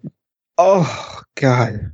All I'm saying is we show enough mention the chat room about doing the shoot episodes, so it might have been a taste. Yeah, no, we did speak about it. A lot of people, a lot of people uh, didn't know uh, what happened with past brunchers or the history. And I always said I wouldn't bring it up unless somebody wanted to know. And I said if there's enough votes, we can we can do a shoe. We can talk about it. Just be careful what you wish for because I I can defend myself. One of the things I'm one of the most honest people in the world that you find, and and that's an advantage for me because uh, when you're honest. You could just talk without thinking about a lot of things. You just let your Oh. mind process it. You work through your processor and nothing passes through your hard drive. And that's sort of the way my mind works. I don't have to think or rethink what I'm going to say because I'm not bullshitting. So if there was enough demand, which I haven't decided yet, yeah, we, we could go into the history of, of, of brunchers, which I have All the I'm rights saying to. is freaking And, uh, if co-host votes count, I'm putting mine in. You know, we could do whatever here, dude. I don't hold, I don't swing, I don't hold back here. I try to provide the content that people ask for. And I knew this was going to be something that was going to come up. So I decided, hey, let's be preemptive about this. Yeah, speak up, guys. If y'all want it, you ain't got no problem delivering it. Yeah, please. Ain't scared. means. So Oh, they're probably out there late. Listen right now. Hi. Yeah, but no, just for people to fucking act that way, it kills me, guys. It kills me, you know? Like, so, such self-entitled turds. This is what happens when your mommy tells you you're you're gonna be the president of the United States when you don't so much as get like C minuses. Like, think no, no. You're not a princess, okay? Welcome to reality, kids. Yeah, exactly. Exactly. Oh man. But yeah, sorry for anyone who's just listening to this for the news, but I feel like if you're a regular, you're entitled to understand some of the stuff that's happening within our community. And like I said, it was more me looking at followers and just stuff like that, and then people taking it the wrong way that I guess already feel threatened by us, yet were inspired by us to be here in the first place. Isn't it funny the way that works? The people who you inspire to be here, the people that resent you the most. Mm. See, it's, it's because they had that old little circle of followers. Like you're gonna be better than them in no time, and then reality sits in in a week and a half, and they're not better. And they're like, wait a minute, what happened? They said I was gonna be better in no time. And in the meantime, they're not better in no time. You know, I'm not going to feel bad about that kind of stuff, man. And still, is- still eating mac and still eating cold mac and cheese with dial up internet and shit. I Mhm. don't know why. What did it? I don't know why I, I associate mac and cheese and dial up with your shame. Oh god. That is the good stuff right there.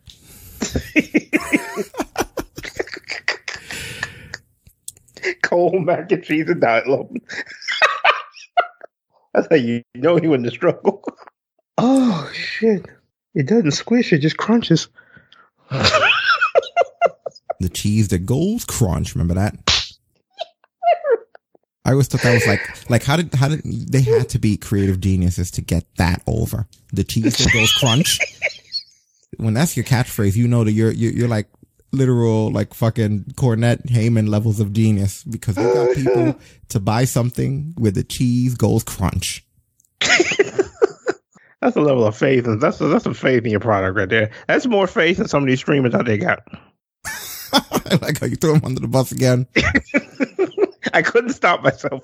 He must be talking about my cheese. Well, maybe if you don't go crunch, fix it. Yeah, if your cheese goes crunch, don't get mad because I call you out for it. And maybe you're not the only one with crunchy cheese. Oh, crunchy cheese bastards.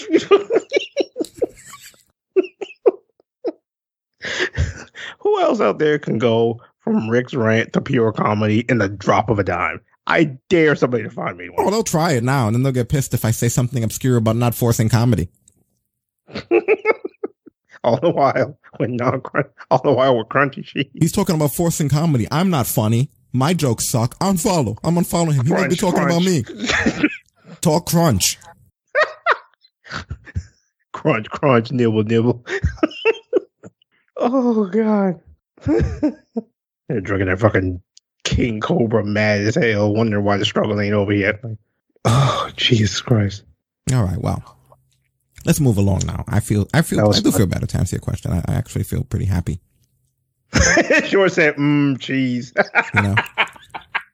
and if you're just on Twitter and you come kind of sort of even some people who are just on Twitter, it's like they have nothing else. They're just on Twitter. That's all that they do. Then, then, uh, I'm also happy to have more of a platform than just tweets to reach out to a community. I don't have to be on anybody else's shit. I don't have to do on it. I don't have to be a part of anybody else's thing and I don't have to just settle for Twitter. I can, uh, do my own. And that to me is something you should aspire for before you throw stones in my freaking vibranium house. Y'all thought we were gonna say glass. Nah, man. There's no glass here, motherfucker. We're up to date, Marvel. It's vibranium. So that we don't get, so that we, we don't get sued by fucking Fox for the adamantium. Vibranium. we got our bases covered. The new strongest metal. okay. Okay. We gotta talk. We gotta be serious now. Yeah, we got eventually fucking. All right. So the latest news that we are hearing is that good old Paul Heyman has been released from his role in WWE. I have not really looked at the details up to this point. Oh, what what are we we vibraniuming about? Oh It was- man, Petty Village. Uh, it was a metaphor in regards to uh, just communities and the way communities uh, react to one another. You're gonna have to go back on demand for that one. But it was a long rant to me, just about a lot of people get salty nowadays if if you're not following them or they feel they're entitled to follows or support without really. And I don't want to go back into because I just heard from me, and I just kind of feel like people feel too entitled nowadays and should just be grateful and grind and try to be unique and and stuff like that. and Again, if somebody gives back. you some advice, don't get sensitive. Yeah, yeah, you know what I mean. Like this is a. I just find a lot of salt lately with amongst people who everyone feels like they should have. They should have. It's like no, you should. How about you? Uh, just be happy with what you got. Anyway, Paul Heyman. Paul Heyman. First bit of big wrestling news here. I'm going to be looking at this with you guys here. We're hearing. I'm checking some of the ringside uh stories that broke about this. They said that. I guess part of it was the raw ratings weren't good. The third hour dragging, struggling above uh, 2 million viewers. I can't with fucking George, man. he goes, he said, see? Yeah, that was that. That was the, oh my God. And, uh, there it's being reported that Vince is more involved with Raw and SmackDown, which sort of made him and Heyman start butting heads. The, fact that he's front and center became a thing, you know, which, uh, yeah, I guess that sucks because Paul Heyman is, uh, great as, as far as what he does. We're also hearing, according to Meltzer, he said that he thinks that there was a feeling during the pandemic that doing hot shot angles with people that aren't really working in, in that environment, he doesn't know he, w- he wasn't doing, although it didn't help. And, uh, the ratings to both shows were declining at exactly the same rate. Which, uh, that's something to note there. If the fact that the other, it's not like their other show was doing so good, right? Yeah, so it's like, why is the other show not catching blame? So seeing that, it's just kind of like, uh, why was he singled out? But then again, they, they've been firing people left and right here, you know? Yeah, maybe that was just their excuse in this case. It's just a poor excuse. And, uh, we're hearing that there's been literal structure changes to all of, uh, the brands, to everything. They said that a lot of writers are going to be unassigned from the angles that they're working on and be put in other ones.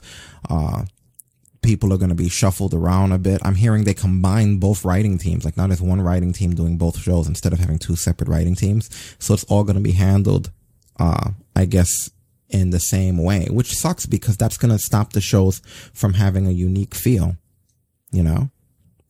Which Yeah. uh, I think that's kind of the whole purpose. Yeah, we hear Pritchard is doing both sides now. You're right, Bruce Yeah, Pritchard. like he- which, which Yeah, not Bruce Pritchard is in charge of everything. he's always been known as a Vince yes man though, where it's kind of like all that basically means that Vince is doing everything because Pritchard isn't really a guy who goes into business for himself. Not that you should, but he doesn't really do much creative wise. He's just a guy who he makes sure not to get fired. to be honest with you. Yeah. Which I guess that's what Vince at the end of the day, whether he admits it or not, that's what Vince wants because Vince, they always say Yeah. that Vince doesn't like yes men, but at the same time, Pritchard is not a guy who, it's not even that he's like a kiss ass or anything. I've heard people say that about him. It's just that he kind of knows the game. You know what I mean? The guy gets He knows what he do to stay wants. He, he, he gets what the job is and what to expect out of it. You know what I mean? He's not going to go, he's taking his paycheck and going home. He's not going to go to bat against the owner of this company passionately and get into a big fight or any of that shit. you know what I mean? Like just not not his personality. And yeah, guess what? You know, it seems to work out well enough for him. That he's running both shows now, right? Exactly. So uh yeah, they're restructuring everything. Everything's changing. Uh they're not going to end the brand split. But at this point it's going to be ended. It's already ended with the writers, which to me automatically means that uh certain things are going to just feel pretty much the same. And uh we're hearing that it had a lot to do with uh Vince losing patience and Heyman building up the newer stars. And uh you know, I guess he just expected Heyman to just start being able to push people right away. Now that they wanted to do these changes, they lost a lot of people during the pandemic and now they, they, they wanted these changes. And uh, he wasn't able to work the kind of magic that I guess they expected of him. So, and Meltzer has also reported that USA is not happy about this. You guys, it's important you never think that USA is just some logo and that they're just some people who sit like at the top of this tower in suits and just know shit by name and they, you know, so they have a general idea they care about. Like, no, they know, they understand this at a level that we're, we're speaking about it and from a corporate level. That being said, they are not fucking happy. You know, they did not like him getting let go. So that's very, very crappy. Like they, they don't want, um, they didn't want Heyman pulled is what it's being reported as. They understood who was in charge of creative. They understood what was going on. And, uh, even though they weren't happy with the ratings, they had enough insight to be able to tell that this rating dump has at least something to do with the way the world is currently and less to do with WWE. So it kind of sucks that the network that pays them was able to give the insight and chance to them that they were not able to give to one of their head writers. When your network is going, Hey, listen, these ratings suck, but we get it. It's not you guys. It's that shit is shitty. So we're just gonna we're just gonna ignore it for now. I mean, what could we do? What could anybody do, right? That's what USA did. They kind of went, listen, what's anybody gonna do, right? And they shrugged. Okay. That's what they did. Thank you for the Sparks cooler. When we have an yeah, image up, I like think, I think that, uh, that, that's disabled at the moment. But, uh, you know what I mean? Like, what are they gonna do? Except shrug. Yeah. So sometimes all you can do is shrug. Oh, we're gonna talk Saudi Arabia later, Hadi Vintage. Trust oh, me. That's Saudi Arabia oh, shit to talk about. You just hang tight. Yeah, trust me on that one. Yeah, exactly like he said. You just hang tight. But again, you got this corporation, USA, going, look, it's not your fault. And, uh, then instead you just basically ignore them, you know, and you blame your head writer anyway. Even though USA said that this isn't our fault, it's your fault. It was you. Oh, God. So, uh, yeah. Oh, God, indeed. But USA didn't like the fact that he was that that was the change. And then apparently, from what we're seeing, uh, Ed Koskey, according to Ringside News, Ed Koskey is the senior vice president of creative writing. He was vice president, but now he's senior vice president. He moved from SmackDown in September of 2019 and became lead writer on the Raw team. And now he has responsibilities to the entire company.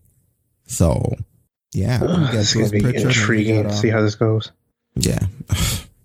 I, I mean, I don't know if we're going to see any difference with this, you know? Maybe not. Right. So they're desperately trying to bring people back.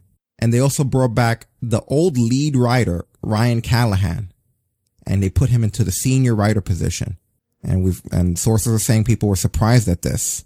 And, uh, he got fired from them back in May of 2019 because he had issues with David Kapoor, which I guess is another creative guy, and they decided to fire this guy. So they bring this guy back as another writer. So Heyman was let go and they immediately switched it around. They put Pritchard in charge of both overall brands and they have two lead writers coming back that they previously fired. They seem to shuffle people all the time. Like they, they take hiring and firing more like shuffling. And, uh, it's like musical chairs. It's weird. Yeah, pretty much. And apparently people were worried about how this was going to affect Sunday's pay-per-view of Backlash, this past pay-per-view.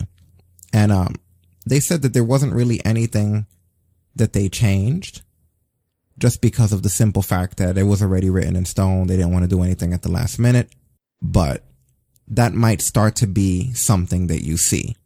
You might start to see, uh, people who were getting pushed only because of Heyman now wind up flushed down the toilet.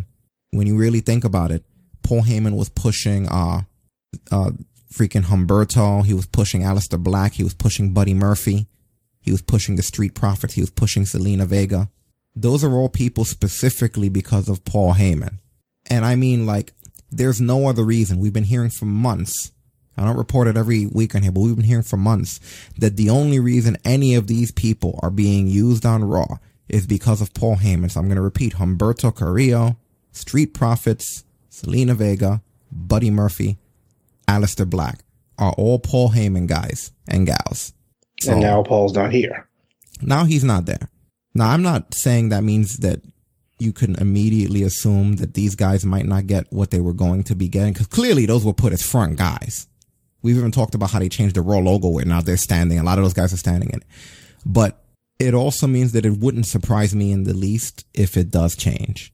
You know what I mean? Like it wouldn't Yeah. surprise me in the least if unfortunately, do I think that some of these guys are going to be de-pushed? Hell yeah. I want to be optimistic and tell you no, but that we should, remember who this is. I can't even, the only people who might be okay from this are the street profits, if you had to ask me. I don't think that Humberto, Zelina Vega, Aleister Black, or Buddy Murphy are all okay. So Murphy might just be okay because he's with Rollins right now and he's already setting that angle. Yeah. Aleister's probably screwed. Well, was in the angle too.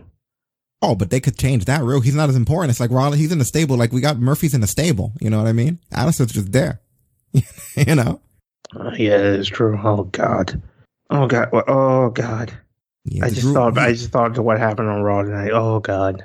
what? Well, I mean, If freaking that was Aleister's replacement. Oh yeah, yeah, we'll get into that. Remember to bring it up when we go there. But that might be some of the stuff that you're that you're saying, that you're seeing. You know, Drew McIntyre. I don't remember for the Paul Heyman push completely, but um, that's probably not going to change. At least Meltzer doesn't think that it's going to change. Charlotte and all people like that. Rollins, you know who's safe. Yeah, we all know who's oh. safe. I just It's need to know who, who's not. who- who's not exactly. That doesn't mean these guys. Maybe who knows? Maybe whoever takes over will think Buddy Murphy's great to keep as a lead guy. Same thing with Aleister Black and Street Profits and Humberto. But just as easily, you could hope they impressed enough. just as easily with a roster that gigantic, the people that come in, which by the way are like new lead writers and everything from the top. When you look at it, they recycled everything.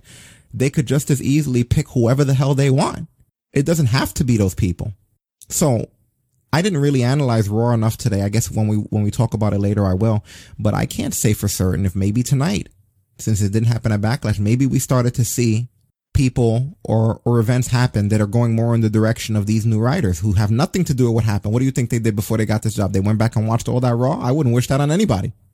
They're just picking this shit up from here. I doubt that anybody has the time to go sit and watch all these three hour shows. Okay, now I know what's going on. This is what we're gonna do next. They don't know shit. So maybe tonight what you saw, which again, I Raw was a blur to me. To me, Raw is Raw. But what you saw, maybe tonight some of the things you saw were completely fresh because you have new writers. Maybe they said, hey, you know what? Who, where's this person at? Yeah, put him out there. I like that guy. Right. You know, what about this guy? How about we have them fight? You know, it's this is a completely different creative. You know what I mean? So some things probably stuck around because they were already booked, but a lot of things are probably going in completely different directions now. Is that good or bad? I mean, I don't think it even matters. It's not like they were in a great direction to begin with. I can't deny that. I don't know if Paul Heyman was the problem though.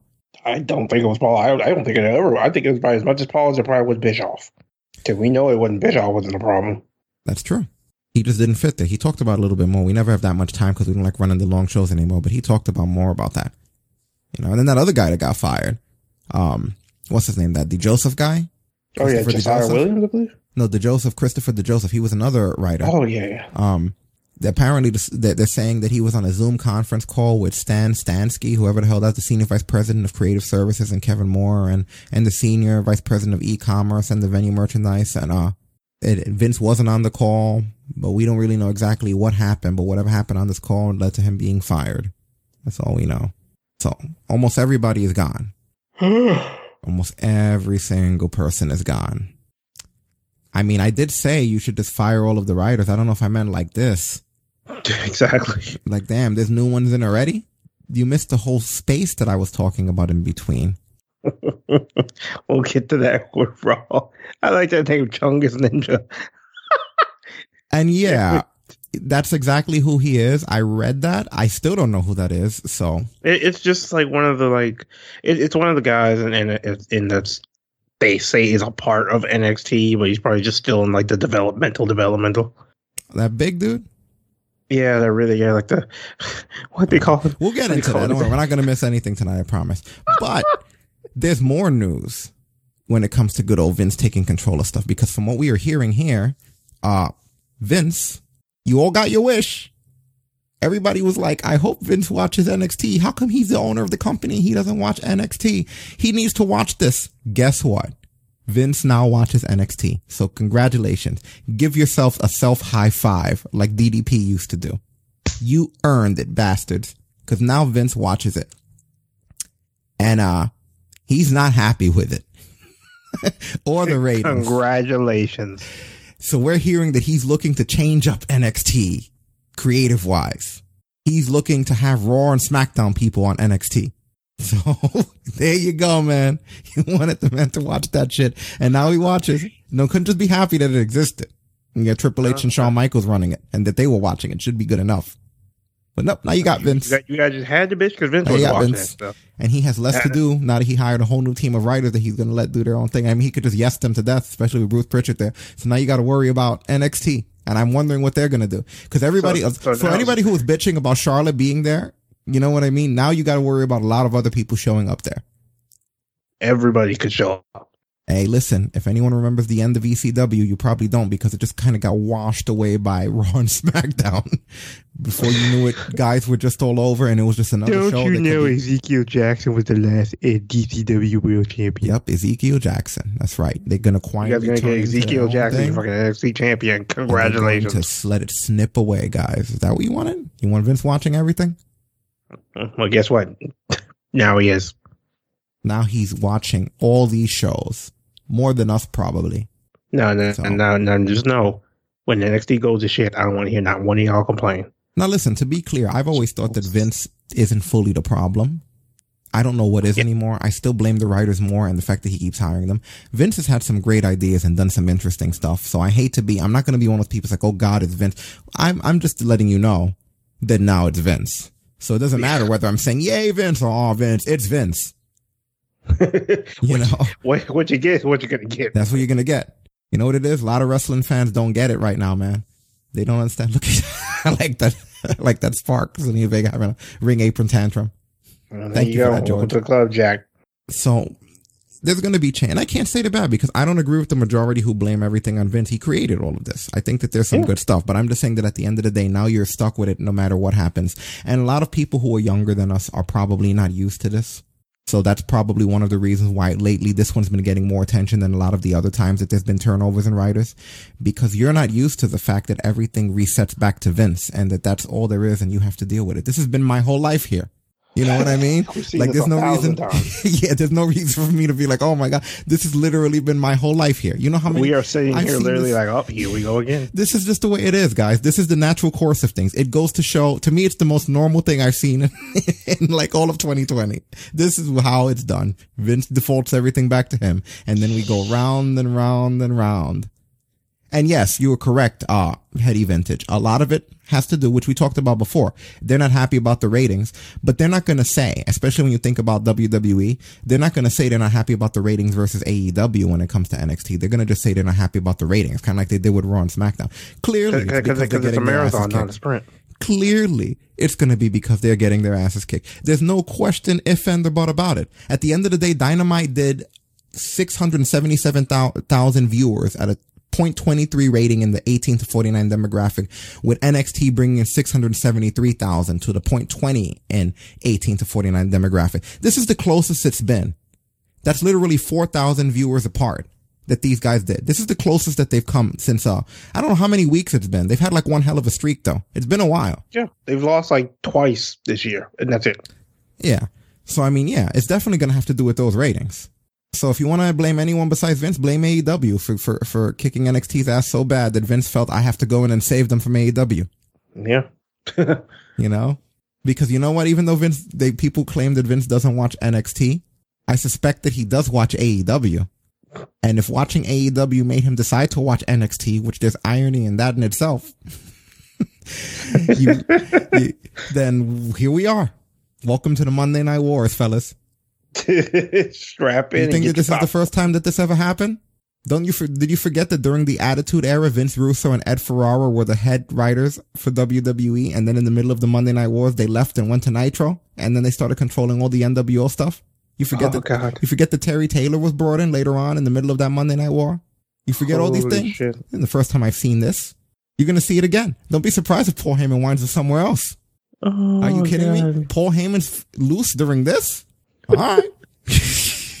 I wonder how long there's no the, the no compete clause. Does he have one? Can you imagine? Oh my god. Oh my God in heaven. Oh, Cornette watches everything.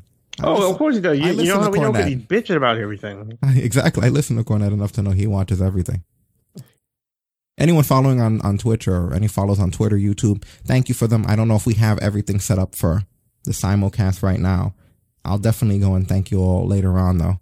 We're still getting the, the hang of having this broadcast to so many places after all these years of not doing it. But yeah, I'm, I'm looking at this situation and I can't really tell you what's going to happen here. I can just tell you that this has happened before. And unfortunately, we've been down this road. NXT is now sort of stuck in this shuffle, which yeah, that's it's not the greatest look for them, and they're not in the greatest spot. Yeah, unfortunately not. What do you think's the best case scenario on this? Oh man, best case scenario for NXT. This is this is the thing that I want to see. You talk about like the people from Raw and SmackDown coming down.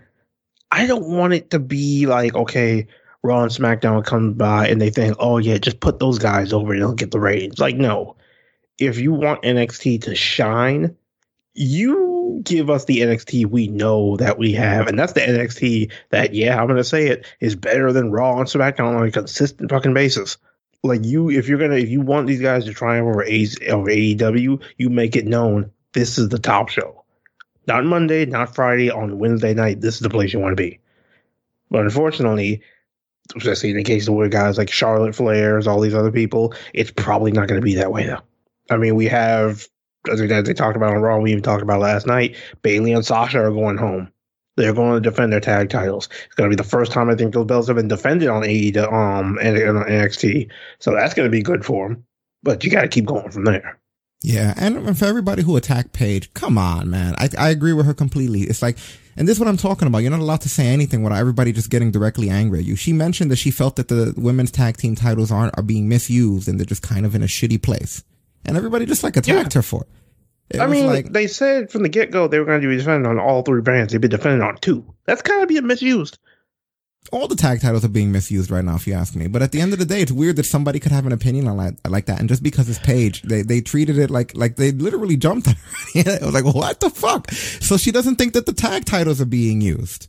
How about instead of jumping in, just give her give her a reason that they're being used correctly? I mean, I don't think they're being used terribly compared to things I've seen. I mean, we had interesting, and it's more not because of even the, the defending of them. It's more just because the people they've given them to have been good enough to be able to have like interesting exchanges. It's, it's, it's the people holding those titles that keep the titles interesting. The Nikki Cross, uh, Alexa Bliss tag team was interesting. They are Yeah. still interesting. Uh, you know what I mean? Asuka and, um, and, and Kairi Sane were, were interesting. They were, they were interesting. So far, I can't complain me- about that so far.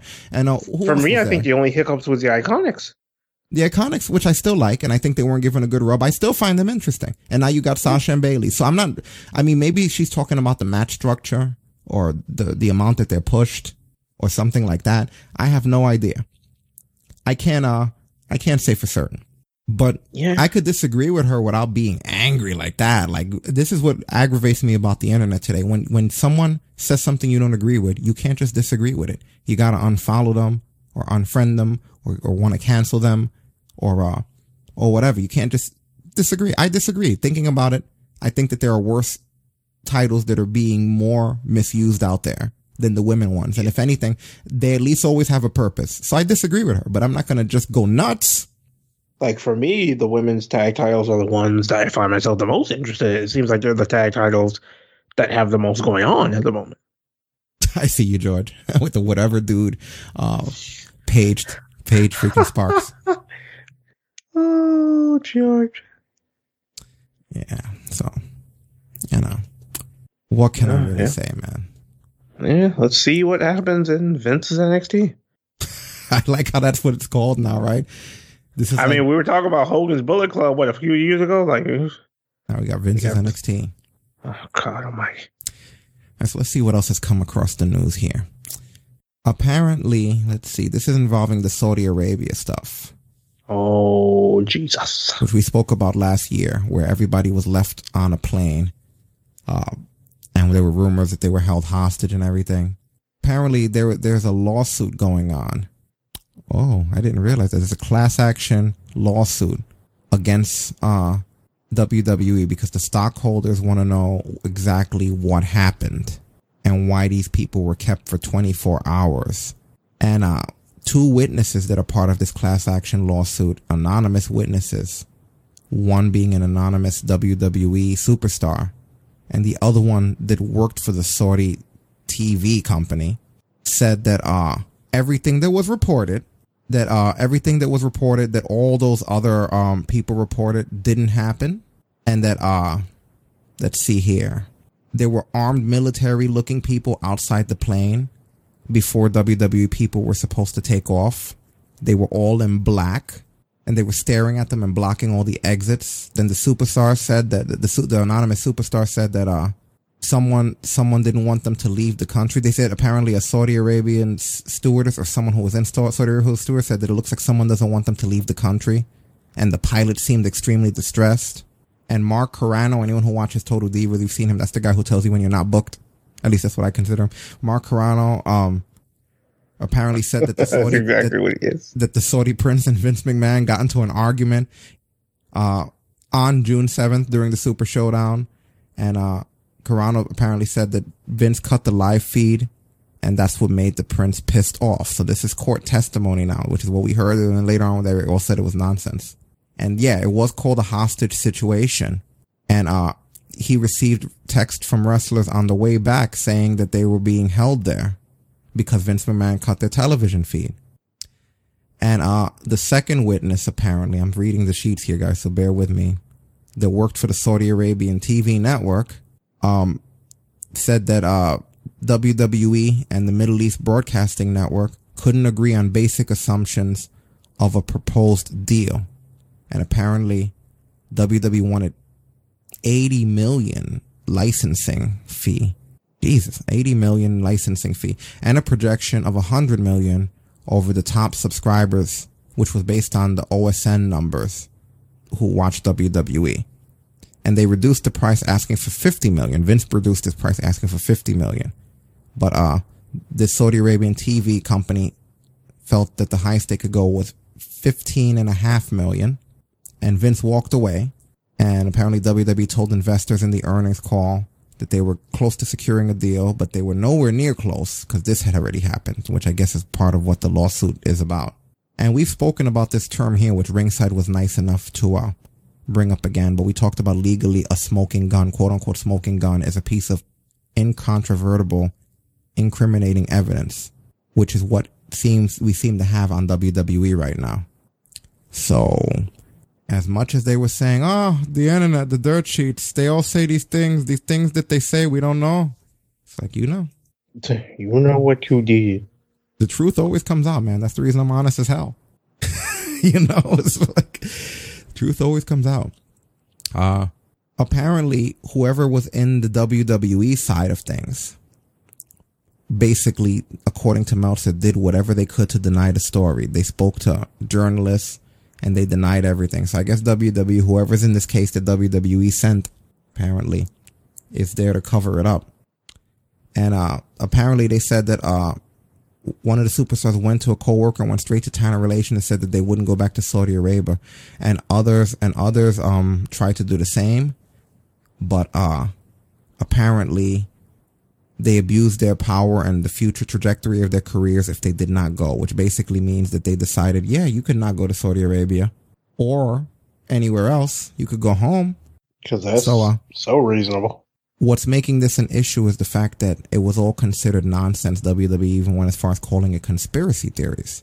Remember, it was all just the dirt sheets going nuts. Yeah, it was a conspiracy. It was a C O N conspiracy. We have that button still. We should. Right? Yes, like, it should be still there. Where the hell button? Now? I was waiting for it. I was like, fuck it now. Yeah, I don't know where the hell. Man, we have so many buttons now compared to back in the day. And we still ain't got that Mr. Burns Simpson button. That wasn't me, but thank you for the sparks, uh, cool eyes.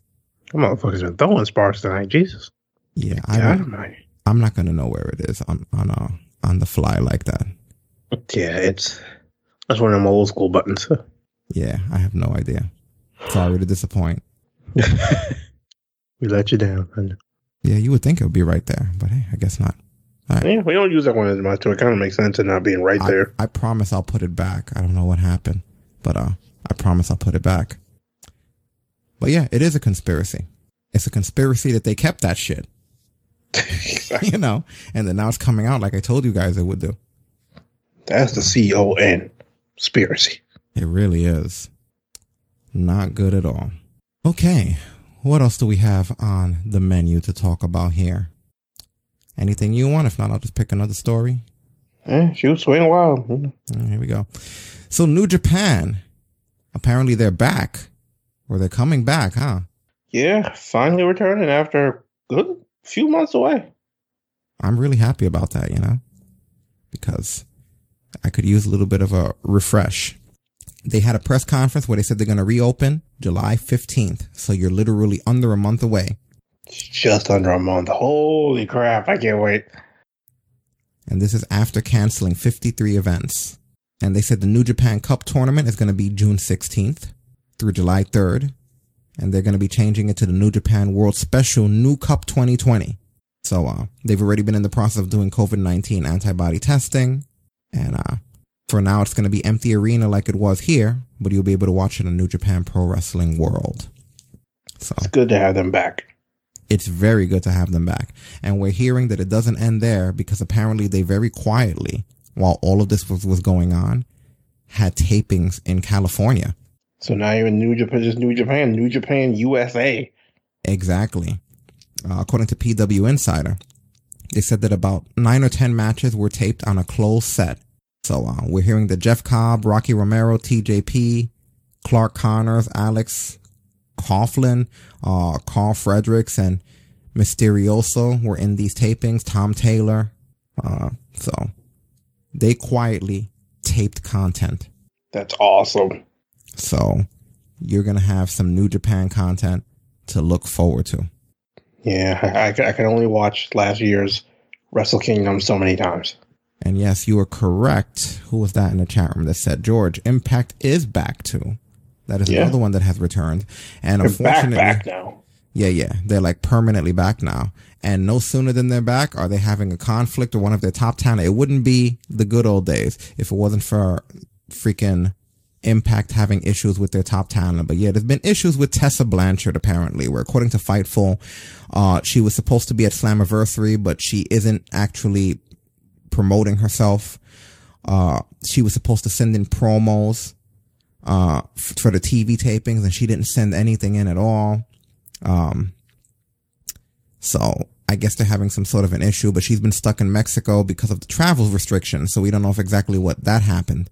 But right now, I guess they're having some sort of a contractual issue where, and she has their title, doesn't she? Yeah, she's still their world champion. Dude, it's so, it's so easy. It's amazing that that title hasn't ever legit been stolen like Vince was worried about what he calls the Montreal Screwjob. because you know how many times I, we were on here reporting a story where somebody is off contract and left with their title? And now, and I'm not even trying to sound sexist about this, but now you had one of your knockouts leave with your originally male oriented title. It's like, bitch, this is mine forever. I hope she keeps it. That'd be Fuck great, it. wouldn't it? She go, it, it just becomes part of her gimmick. Show up at AEW and throw it in the garbage. Oh yes. Can you imagine that shit? Oh, it'd be magical. This And you know what the generation hasn't had. about it is? This, this It would- hasn't had one of those. Give them one. Give know- it to them. You know what the bad part about it is? It would fit so much because it works so good for her. Oh yeah, right. It's sounds perfect. like the shit she'd do. It's perfect. Just throw their title in the trash. Let's see. Let's have that happen again. It's been years. I'm telling man. you, like I I shit. have been itching for AEW to get a hold of her because if they turn that girl loose, oh sweet baby Jesus. Yeah. She'll be at. Yeah, but that's the whole thing, guys. Apparently, she's supposed to be a Slammiversary, but they asked her to send in some promos from Mexico promoting the event and talking about how she'll be there, and she didn't send in these, which is not a good sign. Yeah. So now it's a question: Is she really going to be there? So they're telling you that she'll be there, which is why you think she'll be there. She's not telling you she'll be there. So there is your problem right there. Yeah. You're right. She is a boss. And unfortunately, that's not a good thing to be right now when you have their title. That's not good for Impact. So I hope that they, I was in all seriousness, I hope they get it back. I hope they didn't fuck themselves here. Yeah, they don't care. They'll just draw up another title, right? They'll get out the Exactly. Crayola. I mean, hey, Moose in the has the original, has the last, has the I think the last variation of the TNA Championship. They'll just make that the canon one. Yeah, they'll take out, they'll, they'll, they'll pull, they'll dust off Jarrett's old gold, gold fuck yourself title. No, The no, G, no, that no, what was no. the GF, the GFS, the go fuck, The gold, GFW. gold fuck No. yourself will be the name of this episode if we could. Don't you put that piece of shit back on my TV screen? I You know, swear. turn the ropes green. Oh, and your neck.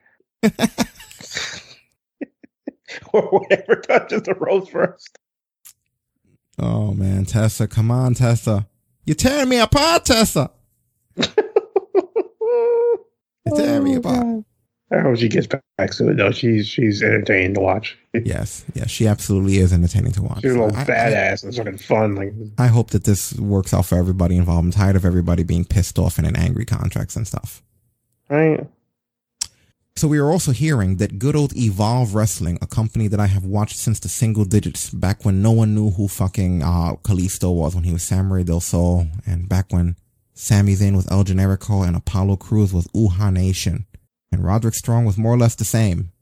Ain't much change about Roger, but then again, not much is needed to. Mm-hmm. We are hearing that they're having issues. So You apparently, we're hearing that they're almost at the point where they're going to be selling their tape library to WWE because of their financial troubles. And, uh, there may not be a way for them to get out of it. So we're pretty much hearing that, uh, they're selling their tape library and everything that they have to WWE. Neither side has confirmed nor denied this, but that would definitely be the end of an era if WWE acquires them, which is the way that it looks like it's going to be ask Jericho to buy it. No, you know why you can't? Because at the end of the day, this is the company that WWE's been in bed with for a while. It's not even like they're just out of nowhere. Think about it. Austin Theory came from there. They have guys go back down a lot of the time. When you really look at it, Kalisto, Uhaa Nation, aka uh, Apollo Cruz was in there. You know, there's a lot of guys who Matt Riddle's been there. Matt Riddle, exactly. There's another Drew guy there. Gulak. I mean, Catch Point right there. Like, Yeah. So you got to understand that this is a company that it they pretty much get first dibs. It's probably going to become another little subsidiary of WWE in some way. I don't they're know. a, they're gonna have a new live show on Thursday for WWE Evolve. Like, Everything's coming to life, but it's a different landscape. You know, it's a completely different landscape now. Oh, so that yeah. really sucks. Uh, what else do we got here? Dustin Rhodes, good old Dustin Rhodes. Apparently he's going to be opening up his own wrestling school. yeah, that's actually really cool. I'm surprised he hasn't had one already. Yeah, wasn't he someone that we spoke about? If we could have five people on our writing team, Yeah, I think he wound up on there. But yeah, he basically said that uh his wrestling school's in the planning stages. He's always dreamed of having one. He's gonna make it a reality. Hashtag Rhodes Wrestling. if you call it Fountain Youth Wrestling School, had to wrestle forever. Uh, That'll be great for AEW talent. Oh You know? yeah, because I mean that the kind of mind that the things Dustin's been through over the years, like yeah, I, I just can't wait to see like a bunch of little black range just running all over the place. No, I'm kidding. Of all the gimmicks you could have remembered, his fucking WCW Black Reign. seven. Couldn't It they was come up seven. with It was seven, but it got over. couldn't they have come up with something else that wasn't Black Reign? Anything else? I mean, you, you didn't like his weapon, Darkness Falls? Why did he need to have like a gimmicky thing just because he was Goldust over here and they couldn't use Goldust without being sued? You can't just do Yes, whatever you want. They're like, fuck it, bin bag Goldust. Like, Terrible. or the time he got electrocuted. No, I'm surprised the bot didn't grab that that golden. That was Stasis' comment there, but I guess it's safe enough. And the bot was just like, you know what? The bot, the bot. You see, even the bot can appreciate funny social media. Yeah, what him and Marlena did in their private time is their business. I kid, I kid. But yeah, in all seriousness, it would be great to have uh, somebody that experienced. We know he ran the Divas for a while and great and great wrestling family. I couldn't think of a better person if you can't have Oh, yeah. Dustin, right? Yeah, if you can't If you have can't Dusty, if I have mean, Dusty, exactly. So, yeah, really, really cool. best of luck to him. Mm-hmm. So apparently WWE has uh stopped Billy Gunn from using the name Billy Gunn when he's in AEW? Yeah, he's just Billy. Like we don't fucking know he's Billy Gunn. Like, So, uh, is his his real last name is Gunn? I think it is. Either it is or we don't know. I've never really looked or cared to look. But his son's name I is it Austin. His son's name is Austin Gunn, and apparently they filed trademarks for that and the Gun Club, and that was okay. Which I'm surprised the Gun Club worked. Yeah. You know, it's, Bang, it's- it's practically the Bullet Club, even though it's not trying to be. It almost sounds like the Bullet Club. It's the Gun Club, and it's for. I get it. It's for Billy Gunn. He should have just been Gunn and Son. Johnny's son. oh wow, yeah, his name is not even close to Billy Gunn. It- Wasn't it? Uh, was it William something or Not even close. what was it? It's Monty Kip Sopp. I do remember that name. You're right. Damn. Ooh, I was not prepared to see that one. I fucking googled him, huh? That was almost worse than Shawn Michaels. Oh, Shawn Michaels with his Michael Hickenbottom. yo, I, the, the sad part about it is every time I hear his real name now, you know what I'm so mad that I instantly go to? What? Remember in TNA when Voodoo Kin Mafia was calling out DX Uh huh. and they were using their government names? He goes, I'll see you at the Alamo at high noon, Hickenbottom. I'm amazed that R-Truth is able to show his face back in this company after being part of that TNA shit, that Voodoo Kin Mafia nonsense. No, he, he was never Voodoo Kin Mafia. He was gone long after that. Like he was gone. Now I think he was gone after uh, the Pac Man Jones thing. Are you sure? I remember him being there during a lot of the Vince jabs and stuff. No, that was just uh that was just well at the time he was Kip James and uh BG. Oh, so he left, but he was with them at one point, right? He was with um he was well well there was a there was a period near the end of uh 3Live Kru when Kip showed up and he was kind of like working with them loosely, but like he um it was after 3Live Kru broke up and it was when that was after he tagged with uh Adam Pac-Man Jones. It's weird. I was remember pretty much going at that VKM being being Road Dog Billy Gunn and Truth. Yeah, Truth was gone by that time. That was uh we he had Roxxi Laveaux at that time. Hmm, fair enough. yeah, But yeah, Billy, son of a gun. I'm still calling him Billy Gunn. They could fuck off. Like, it's just- No, he'll just be Billy, which is what uh, ironically, what The Rock called him, right? yeah. Or or I think it was. Sad part every time I hear just Billy, I'm thinking of that freaking Lex Luger thing. All right, so next we have an AJ Styles story here. Oh yeah. What exactly happened was he had issues with CM Punk apparently. Who doesn't at this point? So what is this story here? I'm gonna share first of all the entire news article so that you guys can see it in the chat room there. That's interesting. All right, so apparently what happened was uh CM Punk made some comment about people who are not participating in Black Lives Matter. And he sort of, I guess, called out AJ Styles during this. Yeah, because AJ really hasn't said anything. Okay. So this goes back to what we said a couple of weeks ago. So he didn't do a Black Lives Matter thing. So CM Punk called him out on it. What This was the moment I realized. This was the moment I realized Punk want but jumped on the Fox just so he could shit on WWE. Nobody could say shit. And they asked it's like, him- really, bro? Mhm. Yeah, right. But but apparently the Times of India asked AJ Styles about the comments, and and and AJ Styles said, uh, "I will not react at all coming from a guy like that who I don't respect anyway. It doesn't really matter. Look, my job as a performer is to perform and get fans' minds off of the things that happen throughout the world. I'm not gonna react to people saying ridiculous and stupid things." Which you know what, not for nothing, but AJ Styles burned the shit out of CM Punk. Oh, And, yeah. uh, and he doesn't respect him. Probably, you know, I, I can't even, I'm not even going to try to psychoanalyze it, but there's a lot of things that Punk's done that I guess from a wrestler's perspective would make him lose respect. Like even with the way things were, the fact that he didn't finish off his contract, uh, and the way he walked out and left things like that. And the reason I could say that that would make a lot of wrestlers not respect him is because although you are walking out on the company that you feel at the time is doing you wrong, you're also walking out on all of the people that are now trying that evening to put on a good product it's going to not just affect the people who you're telling to fuck off like Triple H and Vince, but it's also going to affect the people, your brothers and sisters in the locker room who have to go on in 15 minutes, who've been really working hard on whatever their segments are, their things, and they really genuinely, they're, they're, they're, they're not where you are. You know what I mean? Mentally, they're not where you are. They're okay with things. And why deprive them of having a good Raw because of your shit?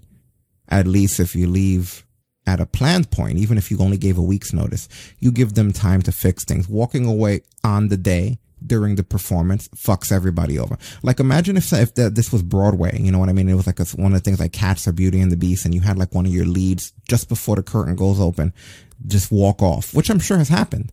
But you think of all the people who are part of this, who put work in for their their roles and shit, that got dressed and came out here, that you just screwed. Exactly. And I think that might be part of the reason that they don't have respect for him.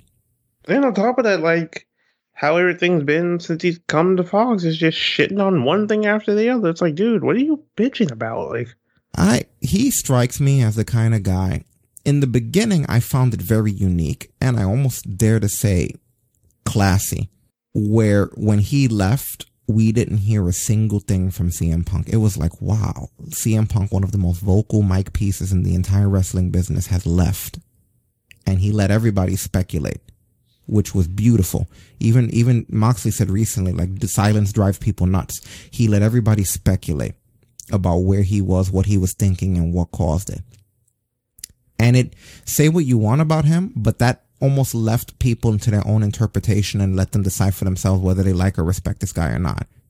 Then he did that Colt Cabana podcast, which basically ended their friendship because the two of them got into a lawsuit and then they wound up suing each other over it. So there's some irony there. But it almost feels like when he finally did that Colt Cabana podcast where he talked shit, like he almost had like an explosion of shit to talk that still hasn't filtered all the way down the toilet since. Like it's like he held on being quiet for so long that when it was finally time to talk, he couldn't stop talking. He was like, he was like the Tasmanian devil,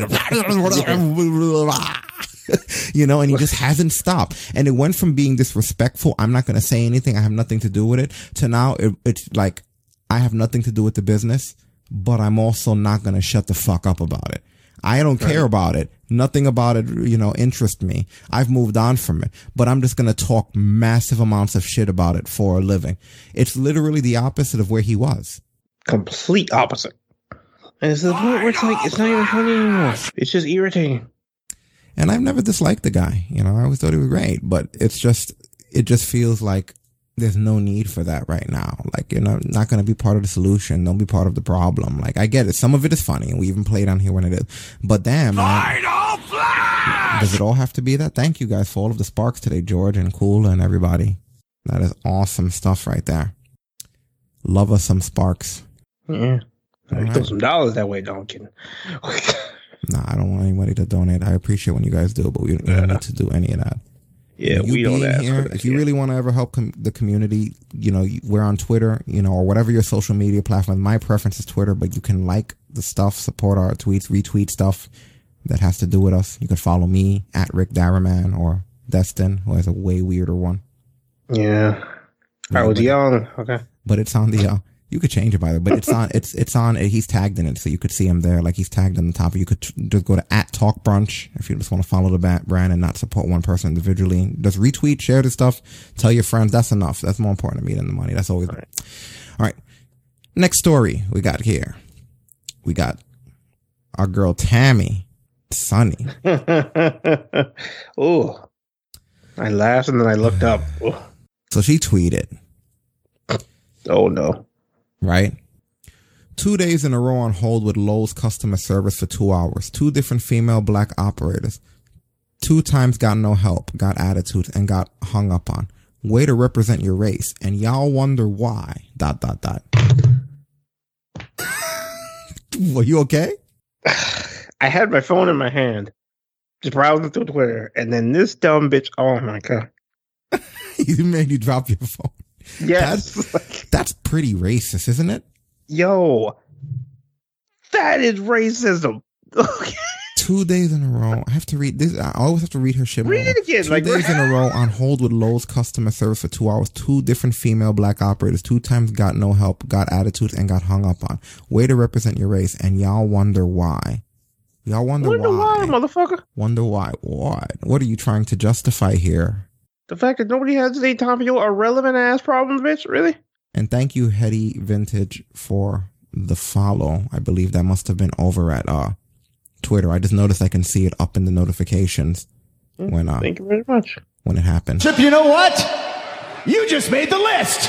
Oh no! Oh, here we go. I'm gonna make the notification pop no matter where you guys are. I'll have it by next week. I just it was busy enough putting the program together and just making all the new changes. You guys can see where new higher quality, higher frame rate, higher colors, everything's improved. Oh, so like you know, everything's faster responses here, and we're simulcasting. So just give me time. I swear that every time we come on, there's a new upgrade, and it'll continue to be that way. How? Oh, because yeah. we've upgraded since 2014 without me missing a week of adding something new, whether you notice it or not. We don't always bring it up.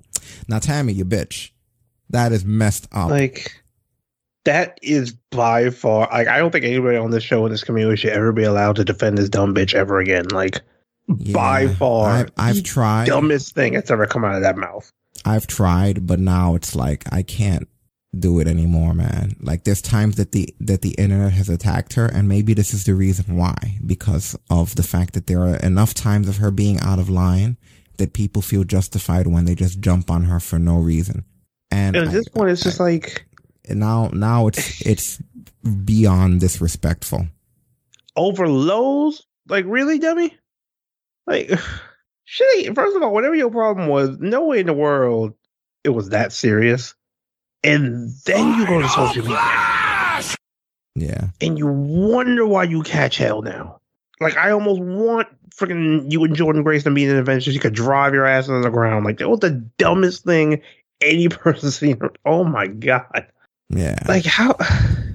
See, this is what happens when you don't put just like filters on people. Like, like, like, like put a muzzle around that stupid ass mouth of yours and just like shut up. Like if you if you don't have anything intelligent to say, just shut up. Which in your case, that means just shut up. Like Yeah, really. All right. Let's get her dumbass off the screen. right. So, I mean, What fuck around and catch something just from that. Like, Your buddy seems to have returned. He's like a supervillain here. oh, This Is freaking it who I think it is? performance, this performance center stalker is Yo, back. I shit y'all not. One of the wrestling groups, uh, one of the wrestling pages I follow, actually, they shared the fucking live video of this guy. I sat there for a solid 40 minutes, just marveled. I can't give him 40 minutes. no, no, not at all. I don't even want to share this. So apparently, he got into something with Dana Brooke and Lacey Evans. Yeah, basically, Let me he was. let me see. Hold on, because if that's what this video is, I want to watch it first. I don't know if that's what it is, so no promises. But if that's what this video is, Oh, then uh, I want it. I don't want it spoiled. I'm not turning heel though. McMahon wants my family jewels. They said they were trying to crown me in Saudi Arabia. That's how big they were. I do that, then he's gonna try to shoot me. They're gonna take me back to jail. Seconds and I'm leaving. One, two, right here. He won't do nothing. He ain't gonna shoot nothing. All I need to do is right here. That's it. I'll Don't go near her, bro. I'll do what you need, sweetheart. Can I get She a would pinky promise? fucking ruin him. Five seconds. I'm Oh my god, can you You imagine? gonna, you gonna take me to oh, it'd be the funniest thing I've ever seen in my life. It's a trap. It's a trap. I met you halfway. is a fucking trap. I came trap. all the way from my crib down the street. Hey, I'll meet you halfway right here. Five seconds and I'm leaving. You want the handshake? Five, four, I want a hug. three. I'll give. Come on. I'll give you a hug. Five, four. For real? Girl, you gonna catch something? She's going. He's gonna shoot me. You gonna. You gonna take me to jail for this? You have five seconds. See?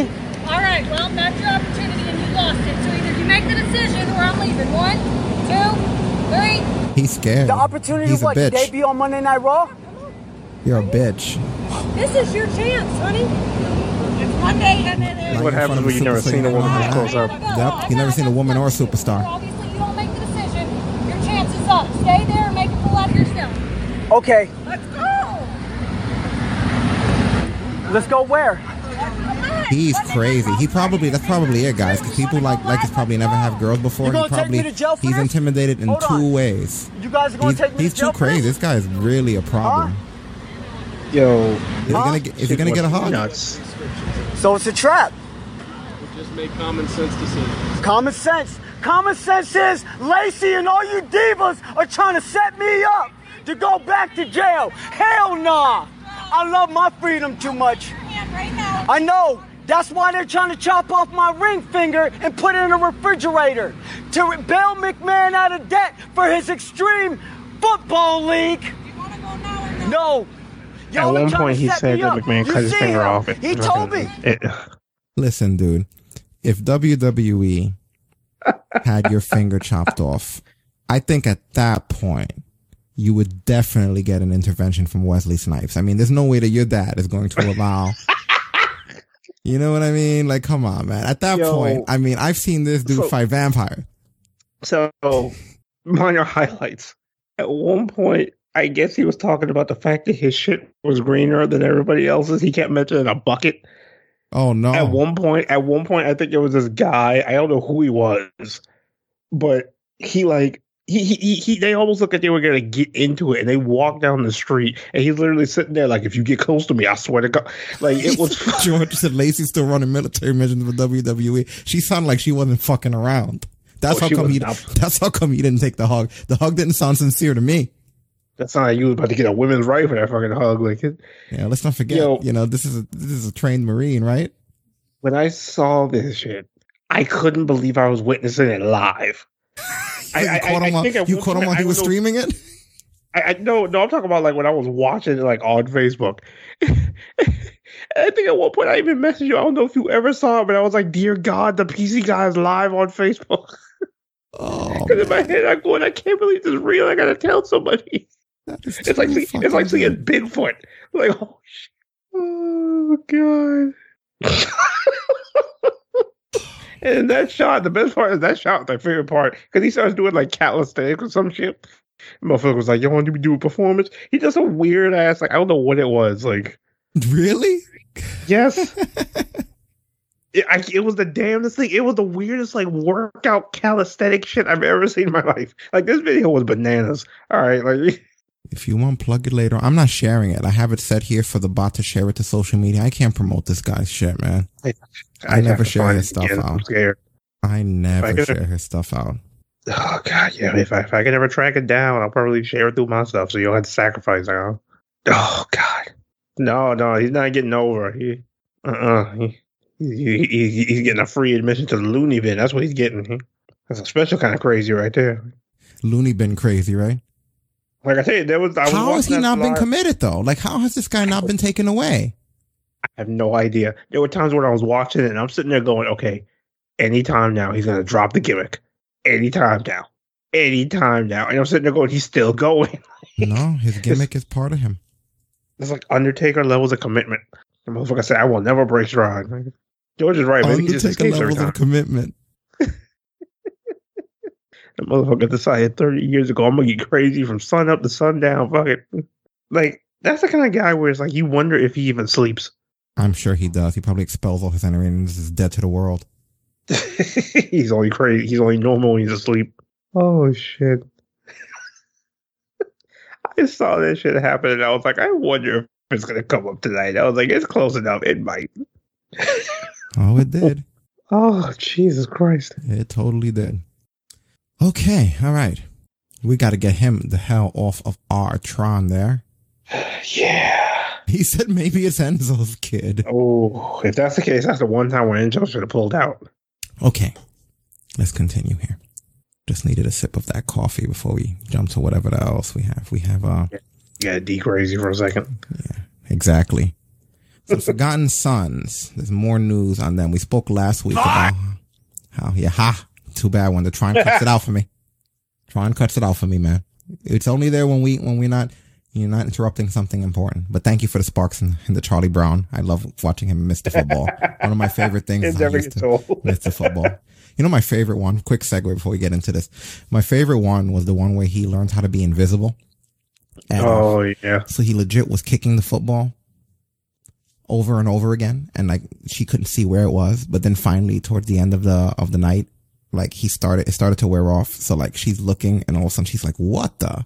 And like the only thing that became visible was like his teeth, and like think I think like the feet. So you just see like these smiling teeth coming at her faster and faster. and finally, just before he's about to do that kick, she yanks, and you hear ah, like that sound he used to make. Ah! there are certain things that have lasted the test of time, and that bit is one of them. That is definitely one of them. Okay. anyway, so so the Forgotten Sons, apparently, like we talked about Gunner, as we know him in TNA, Jaxson Ryker, tweeted about Donald Trump. and a you lot put of that people- around, buddy. and a lot of people turned heel on him or accused him of turning heel. And uh according to Fightful, they lost their push, which I told you I was like, Oh, that's the end of that. Fightful saying that uh they they were uh supposed to be getting a push, but after that they said that uh they they lost it. They said he was liked before this, but um apparently the other two guys distanced themselves from him. They even uh went to to a meeting with Mark Carrano and other wrestlers leaving him out of the meeting. And uh they stopped playing video packages of these guys. They weren't at the last set of TV tapings. Uh they they're not in the plans for the next set of TV tapings. Uh they were supposed to have like a feud with New Day. Apparently that's been told they've been told that that's off the table now. Um and uh there's no heat on Blake or or Cutler or whatever his name is. Uh it's mainly heat on him and most people apparently feel bad that they're being caught up in it. So they might, who knows, maybe they'll do something for them. But like I said last week, he on the other side sounds fucked. Yeah. Oh, he was fall burned out. Damn, man. I've watched this guy, Gunner, since fucking he was with Murphy in TNA when they were security. Remember? Mm. like, geez, and we talked about the grind that he made, all that, and a Donald Trump tweet ended everything for this dude, man. That bitch. I can't believe it, man. Rest in peace, Push. What are your thoughts on him losing the push? Because do you think that it's well deserved? Do you think he deserved it? Do you think he should have shut up? Do you think they should have not taken it seriously? Or, or how, how do you feel? So when I look at it, it'd be one thing if he was just running down somebody's lifestyle. It'd be one thing if he was just like, let's say, like shooting off at like a higher up or something like that. All he did was support the leader of the country that this man has killed people for. So it bothers me because I'm like, so his opinion that didn't realistically affect anybody else basically screwed things up for the three of them. Like, even saying it then, I'm trying to figure out what he did that was so terrible as to kill their entire push, which basically they were set for a push with their tag team champions. Like, is this like is this what the like- world is now? Like Stace just pointed out, from a company of Trump supporters, the corporate aspect of it, yes, but not the locker room, which is funny that you would think that being good in corporate and not what the locker room generally gets you in. But, you know, everything's turned on his head. Because if I'm corporate, I'm like, fuck what the locker room thinks.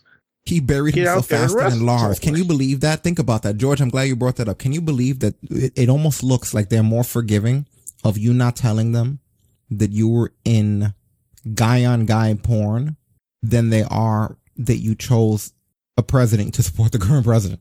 Fucking nuts. Oh man. I don't even get it anymore. You're, you're telling me all of that sucks. Like for all three of them, really, all three. Why Mhm. all three gotta go?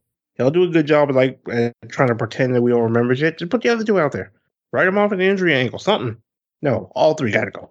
All three had to go. All right. Well, in other news, EC3 bought his WWE action figure apparently. I literally just heard about this earlier. Did you? I'm just hearing about this now. I don't do that. Wow. Let's see what the hell this is here. Like when I say earlier, I'm talking about in the middle of Rick Ryan. That's not early. My very own action figure. There he is. There you go. Yes. There you go, you mind? Thank you. Cheers. Oh, wow, that's pretty expensive. How much is it? $25? Wow. Damn. How cool is it to buy your very own action figure at a Target? That's not sense. No, it's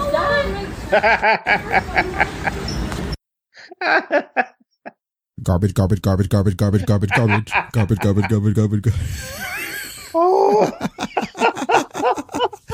For anyone that's listening on iTunes or whatever, EC3 put his uh put his own bought his own action figure, wrung it out, went outside and threw it in the trash. That's what he thinks of it right now.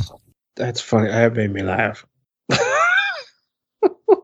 That is as you would say, too real. He Too real. it's art imitating life because that's what they more or less did to him, right? That motherfucker got so meta in such a quick second. He sure Oh, did. God.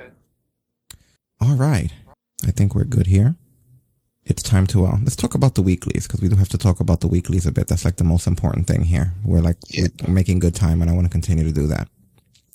So AEW Dynamite, you can bring up whatever the hell you want. We don't go over everything anymore, but you can bring up whatever the hell you feel like, and I'll I'll do the same. Yeah, actually, truth be told, one of the things um I actually wanted to bring up briefly was I believe from uh this past dark because we got a little bit of a reunion. Okay.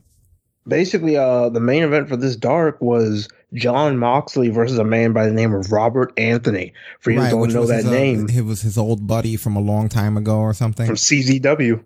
right, right. I remember seeing Yeah. the pictures and hearing this story. You are correct. And Moxley was actually Moxley was actually really excited about this match because it was basically a re- he, I think he said something along the lines of it's going to be stiff, but it's going to be fun. Yeah.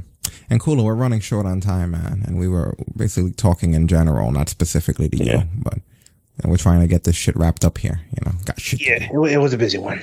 It was Yeah. not going but maybe one of these days. But yeah, it was um really cool. Of course, Moxie wound up going over the clover leaf, made Anthony tap out, but it was cool to see uh Moxley have a reunion with an old friend. So That's good to hear. you don't see too many of those very often. So Right, right. and you could see throughout the match he was genuinely excited. So. Mm-hmm. Yeah, but Dynamite itself, that was very, very entertaining. Had a little cameo. I mean, one of the things that stuck out right for me was uh, the Darby Allin promo where I saw Tony Hawk for the first time in like six years. So, look, Was- Darby Allin needs to be. I get it; it's cool and everything, but don't be don't be stupid, my man. Did you see what he did? I'm gonna show you what he did when what was he in a hotel room with Tony Hawk. yeah, it was like a little like mini skate park or some shit. I don't. Look at what he does here. Oh, this. There's a fine line between no fear and fear. Like, am I the He- only fucking person here who thinks that's not even that's fucking crazy? He goes three feet to the left. Snap, snap. Dude, Oh, he jumped he jumped out of the hotel into the pool. Fuck that. Yeah. What do you have to prove? Undertaker levels of commitment. I am crazy on camera. I am crazy off camera. Not Holy fucking worth it, man. Not worth it at all. Good thing he picked a deep end. That's all I can. I can't even believe it. Tony Hawk allowed this to happen. You got to tell this guy, listen, dude, you are too young. I'm an old man because I didn't do dumb shit like this. Look, oh, look at this. Look at it.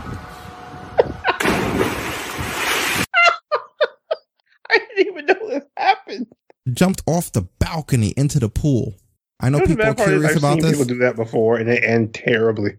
Of course it ends terribly. You're not supposed to do that shit. Imagine if there was shallow, if it was a little more shallow than he thought. Oh my god, that motherfucker rolled the shit out of both his ankles. But yeah. it would have been, the- it would have been the funniest injury road. But yeah, there was a video package with Darby Allin hanging out with Tony Hawk. You guys can watch the actual AEW. I just wanted to show you the little thing. They didn't show this. I wanted I wanted you guys to see that. I didn't know this existed. Like, Yeah, it's crazy. Anyway, continue.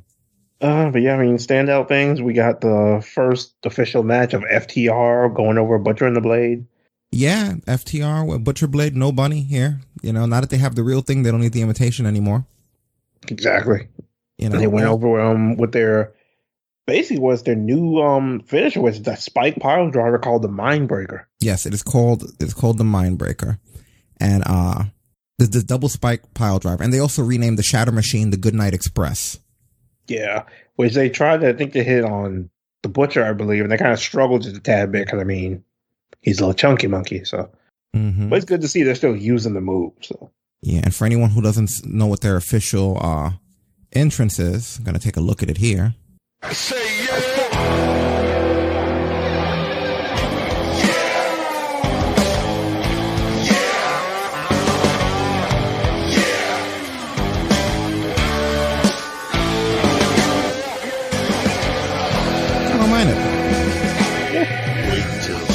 take a gonna take a little getting used to, but I like it. Raised and tore it down. Waiting on them, but they here now. Here they come to burn the town. Like Henry and Jimmy, double A. They'll send your soul to judgment day. Respect the past and what it say. You better move your ass out of the way. I like that, man. I really do. Now I I really heard like it. that. That's nice.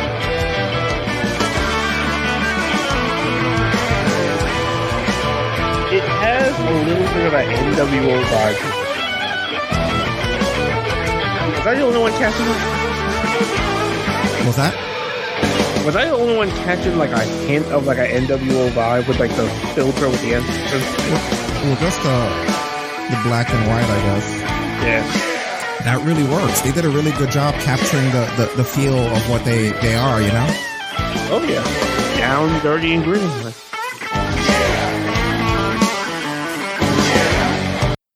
Cool. Oh. I I'm, like I'm it. so I like happy they're here.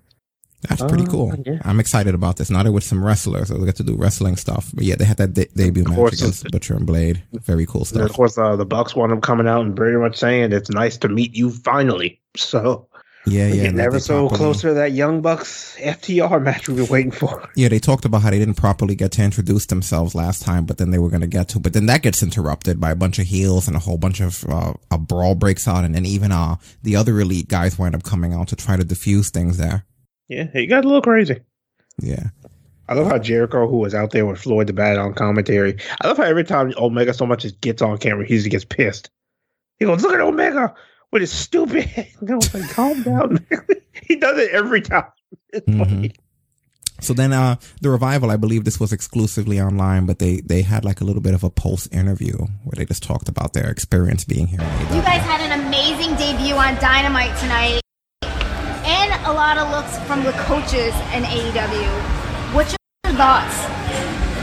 um, you know, kind of exactly how we had planned it. This, this went better than expected for us. Um, it's been a while since we've been in the ring, so you never really know what to expect. You got some rust, but it felt like old times out there. And like you said, we had a bunch of coaches out there, and it's all guys that we've looked up to our whole careers, and then we kind of modeled ourselves after. So to have their eyes and knowing what they can bring to the table and help us with, that's exciting. Man, no wonder everybody likes him way more than like me. He's a little humble boy, huh? Well, I ain't too humble. Of course, we had the eye of all those guys. I mean, we're the absolute best tag team on this planet, and there ain't a there ain't a team in this company, there ain't a team around the world that can put a sock on my foot that holds the boot for them to lace it. Ain't gonna happen. So of course, we had Arn and Tully and Jake and, and everyone else watching uh, watching the, the de- debut of FTR because the debut of FTR means there's a little bit more money, a little bit more prestige coming to this promotion and coming to the tag team division. And now you're welcome. You've got the pinnacle of the tag team division, and that's FTR. But for now, until next week, FTR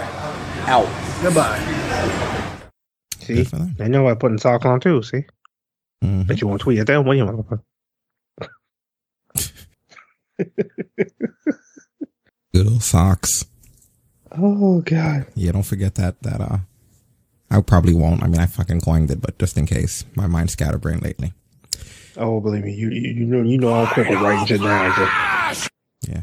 So the inner circle, they basically wind up uh beating Orange Cassidy with oranges. They pick up oranges. This was amazing. They wallop that motherfucker with, with with oranges. Jericho's such a heel. He takes a big sack of oranges, busts him over there. He even pulls an orange out. He bites into that shit like it's an apple, like he's Carlito. He's like, even though you're not supposed to do it, and that's the wrong peel. That's what a rebel uses. Like. He starts spitting it all over. Heel Jericho with the orange in his mouth. Poor Cassidy bleeding. We got color, y'all, as Kula would say, because he he got orange busted open. Blood orange is what Jericho called it, right? I love I love how he goes. Orange Cassidy just got juiced. I was like, oh my god. That sounded so bad. It sounded like something you would hear from McBain. You remember McBain in The Simpsons? it was like an imitation Arnold Schwarzenegger slash Bruce Willis. He was their own guy, McBain. It sounds like some shit that you hear like, oh, well, you just got juiced. You know, it's like, is this seriously happening now? fucking insane. Just can't believe some of the shit that they do during this. I never thought I never want to see Jericho beat a man with a bag of oranges, but I need to see it again. You know what I wanted to be? I, I think I even told you earlier, like I wanted to be like freaking Like, like it's like it's a signature weapon. Like when Abyss used to bring out the tacks and TNA, like, oh god, Jericho's got the orange. Oh man. So uh, so Matt Hardy uh shows up here to confront Sammy Guevara. I don't know if they're trying to push Sammy Guevara to be a babyface because he's doing the whole thing. He has nothing against the guy. But this was nuts because he brings out the Matt 2.0 stuff, but it's not called Matt 2.0. What was it called again? It had a different name. Oh shit, I can't even remember. I don't even remember what it was. But well, uh, because it wasn't Matt 2.0. That's what's but- so weird but about it. was- Like, so they wouldn't get sued. But yeah, they did the Matt 2.0, the little screen and stuff with the graphic, and he turned into all the different Matt Hardys as he's coming down the ramp, not becoming like it's a little bit much, you know. Like I kind of wish that uh, just so it doesn't lose its um its entire mystique, I wish he would just stick to certain ones for a certain amount of time, like the way Foley Yeah. would do. Like don't just turn on the fly like that, you know. Don't be weird. like I kind of like I'm I'm kind of like on the fence about it. like I like it sometimes and I hate the others. Like sometimes I'm just like yeah, stick with one for a minute, but then I also like the fact we don't know what Matt Hardy we're going to get this week. exactly. I'm I'm right there with you. It's it's kind of a hit or miss. Like I don't I almost don't like it or hate it. And you know what, man? Not for nothing. I, I get that everyone likes the, uh, the woken Matt or the broken Matt or whatever. But the few times he's turned back into like the regular Matt, it's made me actually miss that Matt and those promos whereas he sounds like a regular guy talking about how he's known I these guys and that they go way back. purpose. You know, and it's kind of like, you know what it reminded me? It's like we all forget that the guy's just generally a good promo, not just when he's in these crazy gimmicks, because whenever he switches, sometimes it's more intense when he's just a regular Matt Hardy, you know? So I kind of like want to see more of that. I don't need, I don't need to always be entertained. Like all that other stuff's fun, don't get me wrong, but I don't need that all the time. You know what I mean? I think what the, what it seems like the AEW is doing, and it's actually good they're doing it this way. They're making it so when Broken Matt or Damascus shows up, it's special. Mm-hmm. Yeah. You don't get burnt out on it. Yeah. Uh, what else stood out to me? Is Moxley getting assaulted by Killer Kross in the parking lot or whoever that guy is again? What's his name? Brian Cage. Brian Cage. Same shit. Same shit. Just one of them doesn't have a girlfriend. Anyone can wrestle. I legit. I didn't even mean to fuck him up like that. That's Like, fucked up. Cage can wrestle, sir. all right, whatever, man. Killer Kross and Moxley have this, this parking lot brawl. He did it again to you. That's like what had to be on purpose. I'm losing track of all these big, mean looking dudes that have the same shit going on. You know, whatever, whatever. Some guy attack Moxley. He'll get him. I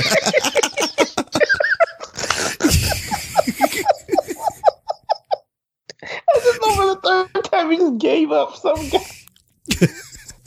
oh shit. I'm a better name. Jesus. Um, Cody had a match against Marq Quen, which I give credit to them for having such a solid match and making this guy look so good. I don't like the new private party music as much as the old one. The old one was really fun. This one is not so much. I I, I get what they were going for, but the old, I used to. I mean, I they took everything I liked away from their entrance. I used to really like the old music with the guy there and give him money and you get get put put through the thing. I used to look forward to that shit, and now it's just co- totally gone. My whole thing with the new one, it just feels like there's a little less energy there. It feels more tame. That's what it is. is. That's what it is. The old I- one I- I like like it's used to always not- get it's excited, you know. Like it's mm-hmm. not even that I don't like the new music. I just don't like the pacing of the new music. Yeah, because I used to I used to feel excitement because you know that they're both good in the ring, and then like they're doing that. It was like a good hype song, you know. Yeah. And and now it's just gone. I'm gonna miss that because that was cool. I always without me knowing, remember think about it before I even knew it was gonna change. I always talked about how that was one of my favorite things, just the way it looked and sounded, and it's like I don't know what happened there, but Like, I- I'll, I'll eventually adjust and get used to the new music, but it's just there was something about that old that the original one. But they got to bring the guy back at least. You know, the the, the bouncer. Yeah. That that to me that's half at least. Make him a manager or something, man. Pick a good guy that's like the man. Make him a manager. You know. Yeah. Uh, what else happened? We had a we had a freaking uh Hager attack at one point, right? Where yeah, Hager uh, went after Cody after the match. at the end of this, and then uh, man, the private party guys show up, and even though one was all fucked up, they threw their chairs at the guy. Like literally, this guy's blocking chairs with his arms and face. The motherfucker got two Sabu chair tosses. Yeah, they and then you know Jim Ross is putting over how it took all of them doing all of this to uh, to get him out of the ring, and he staggers back up the ramp. Lots of interesting stuff going. on. Anything else stand Yeah. out to you about AEW? Um, that was pretty much it. I mean, Cody made it clear, hey, you get your championship match at Fyter Fest, so, Yeah, good stuff. You know, which is literally going to be subject to change because he's still going to be defending the belt every week. exactly, exactly. I like that. So it's going to be very unpredictable. So NXT, uh, things that stood out to me. I the Roderick Strong thing. Poor Roderick Strong being given an angle where he's scared of Dexter Loomis and the guys are materializing out of everywhere. It's like kick that guy's ass. What are you doing? You're Mr. Wrestling. You were former hey, Ring of hey, Honor World Mr. Champion. Wrestling probably got Before- taken to the booty dungeon. Used to beat up Davey Richards and Eddie Edwards all the time, and, and and anyone who knows the Indies knows that's a big fucking deal. You're not going to be some guy who beats those two two up if, if you're not serious shit. You should not be scared of Dexter Loomis. That tells you, that tells you something about Dexter Lewis. If he has fucked. I don't know about that, man. I disagree. You're putting like I could put that guy above above the, the kind of wrestler. I mean, I like him. I like the guy and I like the personality, but shit, he just got there. You have this guy in fear. I get it's a storyline, but meh. You know, He, he sold it well for me. Mm-hmm. He made me laugh.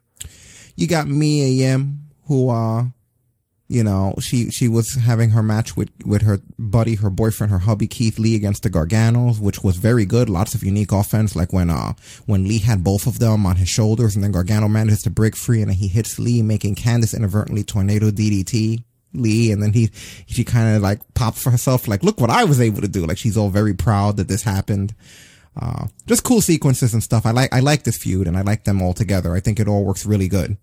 I love Mia getting to almost revert back to her indie days. And she German suplexed everybody. Yeah, that was And you, and you cool. can see, and you can, she, she got excited when she got the Johnny, like, oh, here we go, motherfucker. hmm And uh, the good stuff, good stuff. I don't know if the Robbie E. I, actually, you know what? Let's talk about the ending of this because I thought it was really interesting. Shitty Gargano. So he goes for that. Uh, the, that what is it called again? The uh, that spot that he does, the DDT. It, it really, they, they've never named it, but it's, It's like a draping slingshot DDT. You know, it's almost like a draping. It's like a slingshot draping DDT. But at this point, it was just a slingshot DDT, and he's bringing Keith Lee down. Uh, and Candice is on the ground, so he inadvertently splashes her when he gets DDT'd. And, uh, this leads him to regain consciousness eventually and see what he did to Candice, and he's picking her up, like sort of like the way the baby faces do. He's like giving her honeymoon carry. And Gargano takes advantage of that, and he covers him, rolls him up, and she rolls away, and he wins, and he goes away with her unconscious body, like he's holding her hand up, like she's She celebrating. was like, yeah. too. She was like, You oh, know? God. slime ball, slime ball. This bitch is half dead. This motherfucker's like, yeah. Robbie E gets thrown in the trash by Rhea Ripley when he tries to press to be her manager. I wonder if that means that he's going that this was that them writing him off. You know, is that the beginning of the changes? Vince doesn't like Robbie E, so now he's in the garbage, and we'll never see him. Is this kind of like what happened to Buff Bagwell, where Kurt Angle and Stone Cold showed him the door? Oh God, that might have been it, man. I'm not saying it Oh, is, man. but but I mean they they they took all his. Why would they break him off being the manager? Like I think that's it. we'll see. We'll see though. We have hmm. Hijo de Fantasma. I called it. Yeah. So wow. Look at I this motherfucker. called You know what? Let's show it. Let's just show it. I'm gonna show you guys this shit. Can't even believe To it. try to get involved in the tournament finals match last week. They've tried to go after Fantasma multiple times. Yeah, Maverick and Fantasma standing in the center of the ring, trying to keep the masked men at bay. We know their intentions can't be good. Oh, whoa, whoa, what about El Hijo del Fantasma's intentions? Oh, my God! Wait a minute! El Hijo del Fantasma and the two masked men just It was him all along. He caused all of this. sportsmanship. He even cost Drake Maverick almost his job, but certainly his cruiserweight title. Are we supposed to know who those guys are when they unmask? That, that's uh, Joaquin Wild and Raul Mendoza, the two guys Oh who right, kidnapped. right. It's DJ Z and uh by El and uh, the Mendoza dude. You're right. I didn't recognize him. This does not bode well. And then he unmasked too. What the? So now he's an unmasked guy, so he look like everybody else. And they give him a new shitty Santos- name. I heard, right? Yeah, Santos Escobar. he sounds like a Mexican drug lord. This is the last. What's this? The fucking last boss of a Far Cry game? no one. Oh my god, it's not good. Then they get the double splash. That's pretty shitty. Yeah, that name just killed it for me like that. Santos Escobar.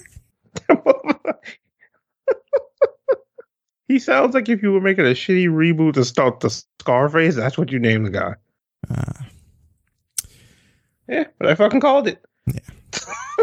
I saw it and I was like, no way. There it is. It works though. We we called it because it made the most sense and it works. But it's just the way they did it. The Escobar thing they could have gone without. Yeah. He could have just still been El Hijo de Fantasma. hmm So what was the main event of this? It was uh, it was Adam Cole against what's his name, Dexter Loomis. Yeah, Dexter Loomis and Poor fucking Roderick Strong, still scared the whole damn time. He was terrified. He showed him. He's like, he's right there. He's right there. Look out, and all this other nonsense. I'm not liking that angle. Yeah, that, that part kind of because it's like it, it it wouldn't have bothered me if it wasn't the third time where fucking Morrow goes, oh he was here, and it's like yeah, What was the finish to this twice? again? Uh, the finish wound up being basically uh last shot. Adam Cole goes over, but what made it interesting was what happened directly after because earlier in the night, Keith Lee had basically gone up to Adam Cole and made it clear, hey, he's coming for the NXT Championship, but he's not the only one. Yes, because, Because- also, um, what's his name? Brian Cage also came out and ca- and and challenged for it. I'm sorry, Killer You Cross, stupid. carrying Cross. That that guy came out. He challenged for it. too, so Scarlett got- came out with an hourglass and flipped it over. I couldn't believe he said it. I was like, no fucking way he did it. I'm trolling the shit out of This that. motherfucker did it again. Oh, Anyway, you better be so lucky it was funny, you fuck. He came out and challenged, and uh, we'll see what's going to happen there. But this was Adam Cole's response to everything. Bang bang. You did, you did exactly what we set out to do. I even have the hiccups, guys. This sucks. This sucks. Undisputed Era, apologies for the interruption. Uh, quite, quite, well, quite the week for you, Bobby Roderick, especially. Uh, Yeah, quite the week. I haven't seen my son in three days, and I miss him very much. And I got locked in that trunk, and I fucking hate trunks. I know. And we know you hate trunks. I'm very, very sorry. Bobby. You had to deal with So that. we're gonna Speaking we're gonna, we're gonna need to go to therapy about this. This is I not get something it. that I can overcome very easily. All right, well then you we know how I feel Then about we will take care of this. You guys, okay, I've been. You know, them hiccups are stressing him out. and obviously dealing with Dexter has been a major priority. But now, guys, I got a lot of people gunning for my NXT championship. I've had Finn Balor talking trash, Mm. Keith Lee trying to get in my face, and now what? Karrion Kross going out and leaving like a what's that thing called? Um, This place sand- gets creepier by whatever. This weird, this weird clock. And, and they're trying to prove something to me, like I'm going to be afraid. It's like it's like they forget that I am the greatest NXT champion there has ever been. I've had this Yeah. title for over a freaking year. Yeah. Nobody can beat me. I don't care if it's three on one. Nobody can beat me. I'm the greatest. You don't sweat I'm the that greatest. guy. Of course Go play not. Halloween somewhere else, Goose. I'm gonna eat. Okay, but we're gonna leave now. But I'm either gonna eat peanut butter or start drinking water upside down. I'll- so I'll hang you up. This the hiccups freaking suck. Yeah, they do. Yeah. Let Dexter Lumis scare you. Yeah, that try hard. And he'll do it till it works. Yeah. All right, guys, we're wrapping up here. Raw, real quick. Anything stand out to you about Raw? I mean, uh, I'm gonna go real quick. What just stands out to me, and I pray to God maybe you don't have much more. But we had the Lashley Lana segment where MVP calls Lana a thot, and I think That that might be awesome. That might be the first time in wrestling that someone was called a thot. I think it was. Congratulations, MVP. I feel like that. I, I wish I had a cork of something to pop here and drink to that. He's like he. I've never heard of you. You you popped the thot cherry. I don't know I how to feel about that comment, but okay. For anyone following me on Twitter, you saw that I, I tweeted out Lashley, my favorite Lashley quote when he said, when was the last time you were more than a bunch of likes on social media? Which I recommend all social media thots ask themselves. That's what I said on social media. And I'm turning such a heel on Twitter, you, right? now, now we're gonna have thot heat. Like, Everybody hates me on Twitter right now, so I figure fucking I'm double downing. I'm quoting Bobby Lashley. That's when you know I'm going for bro. They already hate me for inspirational tweets, right? So fuck it. How about that? Your social media thots? When's the last time you were more than a tweet? I don't care anymore. I'm getting heat while trying to put my show together for a few things. Whatever. I don't even care. okay. I I welcome the thot heat. Uh, what else stood out to me? Tozawa showed up again with his big black ninja. And I don't mean that the way that it sounds on this show. You know the bad part is I the swear to you, thing I it thought when he a, said it. I swear it was a big black actual ninja, a master of ninjutsu. I was crying when he said that. I was like, oh my god. you know, and he's threatening the Viking prophets. And, uh, I love, I don't know which one of the fucking, uh, which one of the Vikings said, but it popped me. Well, what are we gonna do, fam? I think it might have been fucking Ivar. it might have been Erik. What are we gonna do, fam? He said to the, those guys are awesome. I want that to stay that way. Keep them all four together. Perfect. And it Perfect. ain't gonna last long because they made the announcement they're fighting for the tag titles, an actual match next week. Whatever. The Usos and New Day are still friends. Yeah, and maybe they're gonna beat the shit out of each other and then have a steak afterwards. Huh? Uh, I did it. I did enjoy seeing Dominic get his hands on Rollins during the Ramos polo and the disciples getting away. They were trying to foreshadow. Well, I guess they were trying to tease us that Dominic is part of the, the the freaking cult or whatever, but he really wasn't. And he showed his Yeah. thing there. And it was interesting watching like Rey. He's watching Worry like the whole time. Go back and watch that segment. That's what did it for me. Dominic's running around. He's throwing people between the ropes. He's jumping. He's escaping. And the whole time Rey's on the Tron just with a worried face, like, oh no, oh, oh, He oh, had- no. oh, and then when he finally gets away, Rey's like, oh, thank God he got away. Like it's like it's funny He- watching someone he- watch he- the Tron. He had that look when you know it's the, it's the finale of your favorite horror movie. He's like, oh shit, oh god, he, is he gonna die? Oh god, oh Jesus, he made it. Yeah. And, uh, and, uh, what else did I? I guess the big main event thing was the fact that somehow R-Truth managed to arrange it for there to be a WWE championship match where him and Drew McIntyre have to fight MVP and Bobby Lashley. And if they pin Truth or Drew, either way, they're going to win the world title. It was supposed to be both belts on the line, winner take all, and then fucking Drew was like, take care of it. This motherfucker was like, okay, we got it to where just your titles on the line. And Drew had this look like, motherfucker. They didn't lose any titles though. Oh, right. That's because he switched it. Yeah. So he, they could have had two titles. If he would have They originally left, could if have had- Truth would have left it yeah. alone, he would have, they would have had the, all those titles, you know? Yeah, uh, originally, if they, if they would have left it, uh, if Lashley's team would have won, both Truth and Drew would have lost their belts. Man, they blew it. Obviously, that's not the direction they were going to go in, but then within the kayfabe of the story, what a stupid decision. Right. You could literally been crowned with everything, bro. What are you doing? Oh my god! Yeah, the finish wound up being a a claymore, but then a claymore on MVP, but then Drew tags in Truth, and Truth goes over the body splash. To think, look at that truth. After all the, the, the weeks of ass walloping that this poor guy's getting. And I gotta say, and I sort of asking for it because before it was kind of like he just happened to cross through with Lashley and MVP. Now it's kind of like he's just seeking them out. Like, hey, assholes.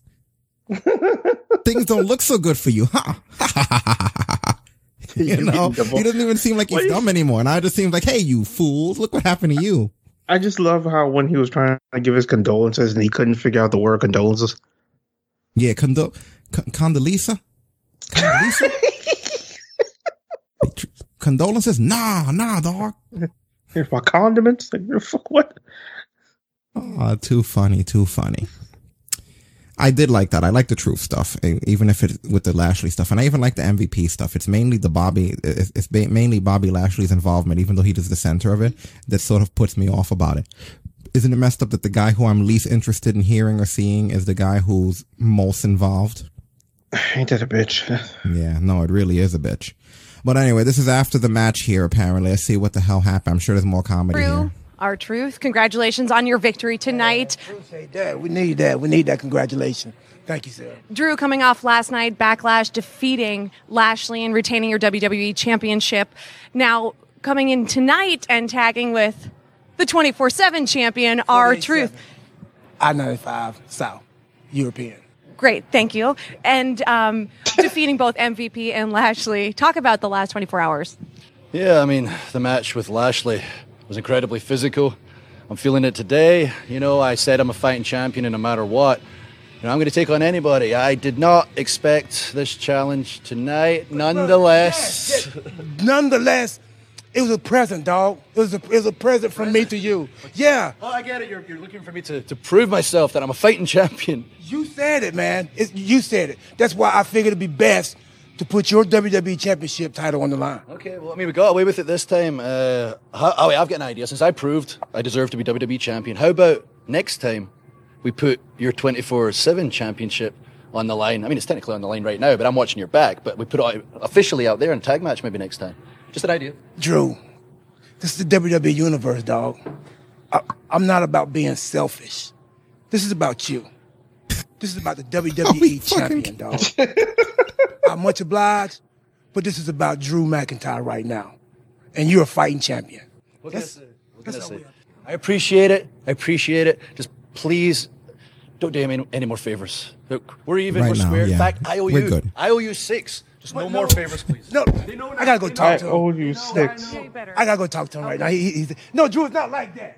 I love how Drew just segue away from that shit. Like, no, no, man, this is about you. This is about you. Mm-hmm. Oh, pretty terrible stuff going on here with that. But it was at least it's entertaining, and I do like Drew as, as a top guy here. It's a shame that this is happening now, and but it will it will get better, I think, and it, he does work. He's Um, been impressing more and more as time goes on. The only other thing that happened, the most important thing, I guess, was Randy Orton, Legend Killer, has returned because he antagonizes Christian and challenges him to an, basically like a no holds barred, unsanctioned. Yeah, fight pretty much without non-sanctioned because they won't actually clear clear Christian. Right. And then this basically turns into, I guess, what would be considered like a pretty shitty situation across. Why Christian didn't see this coming becomes a little bit questionable. Um, I know people that were watching were even shocked. Don't tell me what about this was going to shock you. Uh, let's just take a look here. I guess this is afterwards. Okay, so essentially what happened was uh, Ric Flair comes out as a babyface but turns heel when it looks like he's trying to defuse Orton and Christian from fighting. He low blows Mr. Evolution, low blows Christian, and uh, Randy Orton punts him. You know, I, I, I don't know how. And this is afterwards. This is the network exclusive where Orton's watching Christian's body being taken away. Yeah, I love how like concerned he is. Like he didn't just take this man's head off like three seconds earlier. Can I help? Yes, Can I help? Yeah, and then like, no, just get back. You can't help. You want to hold the ropes What we're open? seeing right here, an apex predator has its favorite prey. Poor Christian. What we're seeing tonight is the return of the legend killer.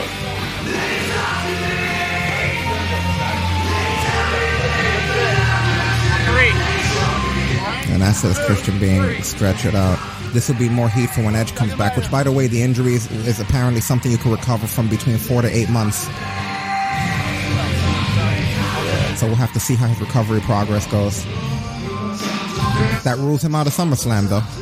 Yeah, because that was their original plan, to have them go against SummerSlam, but Worst case, it also rules him out of the Royal Rumble. Get yourself see half a dozen guys just like that. You didn't come back. And apparently, whatever the injury was, we're being told that it's not even something you saw during the match. They had a part that they wanted to retape, and that's when he got injured. To. On a, second, on a second take that they wanted to do of something. You see what I'm talking about though? Is over editing shit. Just let the thing be. You, you didn't even have an opportunity before this to have a second take. What What do you think this is? What are you doing? A Martin Scorsese film now? We're gonna have Robert De Niro and shit here and Joe Pesci.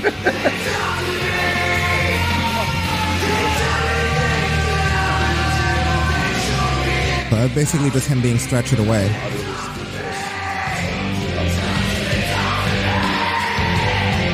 Yeah, that sucks. He's not gonna flip the stretcher over. Are we gonna get one of those? No? Let's see Oh, left in the file. No, it's right at the end. There's not enough time for him to flip anything over. It's just gonna be Christian being carried away. Christian, at last, you're on your own. Remember when he first started editing that song and he used to skip at the end? Yeah. You're on your was rough, rough stuff. All right, ladies and gentlemen, I think that is a wrap here. That's all, folks. That is all. We had a lot of fun. At least I know I did. I hope you did too. That being Oh. said, oh, go ahead. Listen. I was gonna say, yeah, if you're not sensitive, you had fun. Yeah, you had fun. Don't forget, guys, we have content throughout the week. Talkbrunch.com. Also check the other social media platforms we usually announce before we're going to go on. There's more to life than wrestling. We do lots of other stuff and it might surprise you what interests you. That being said, thank you to everyone who hung out with us for the entire evening, starting with Emang, Willie V2, Stasis Dreams, Cooler Ice, Sugar Shane, George with a Z at the end, Clyde Nice. Thank you for the host also. Makazi Strom, which I know you're Zen State. You're the Zen State guys. Thank you for that auto host there for supporting us. Uh, Heady Vintage over on Twitch. Thank you, sir. Mark710, as always. Glad to have you here. Phoenix V, Silent Sword V, uh, Eniction. Sorry if I'm getting that wrong. Skedurvoy. Danny Boy 1783. Also, those of you that were here for the post show yesterday, which included Clyde 22, Weekly Planet AK, Ali, TP, Astro, Komodo Dragon. All you listening on iTunes, Stitcher, TuneIn, SoundCloud, uh, Podcast Addict across all platforms. There's no script to this, so sorry if I forgot you. Ladies and gentlemen, you've been listening to Talk Brunch live as always. This is episode 390, hosted by yours truly, Rick Dara, aka Captain Brunch. For myself and Destin, we are out of here. If y'all want that shoot, so y'all better speak up. Shut it down.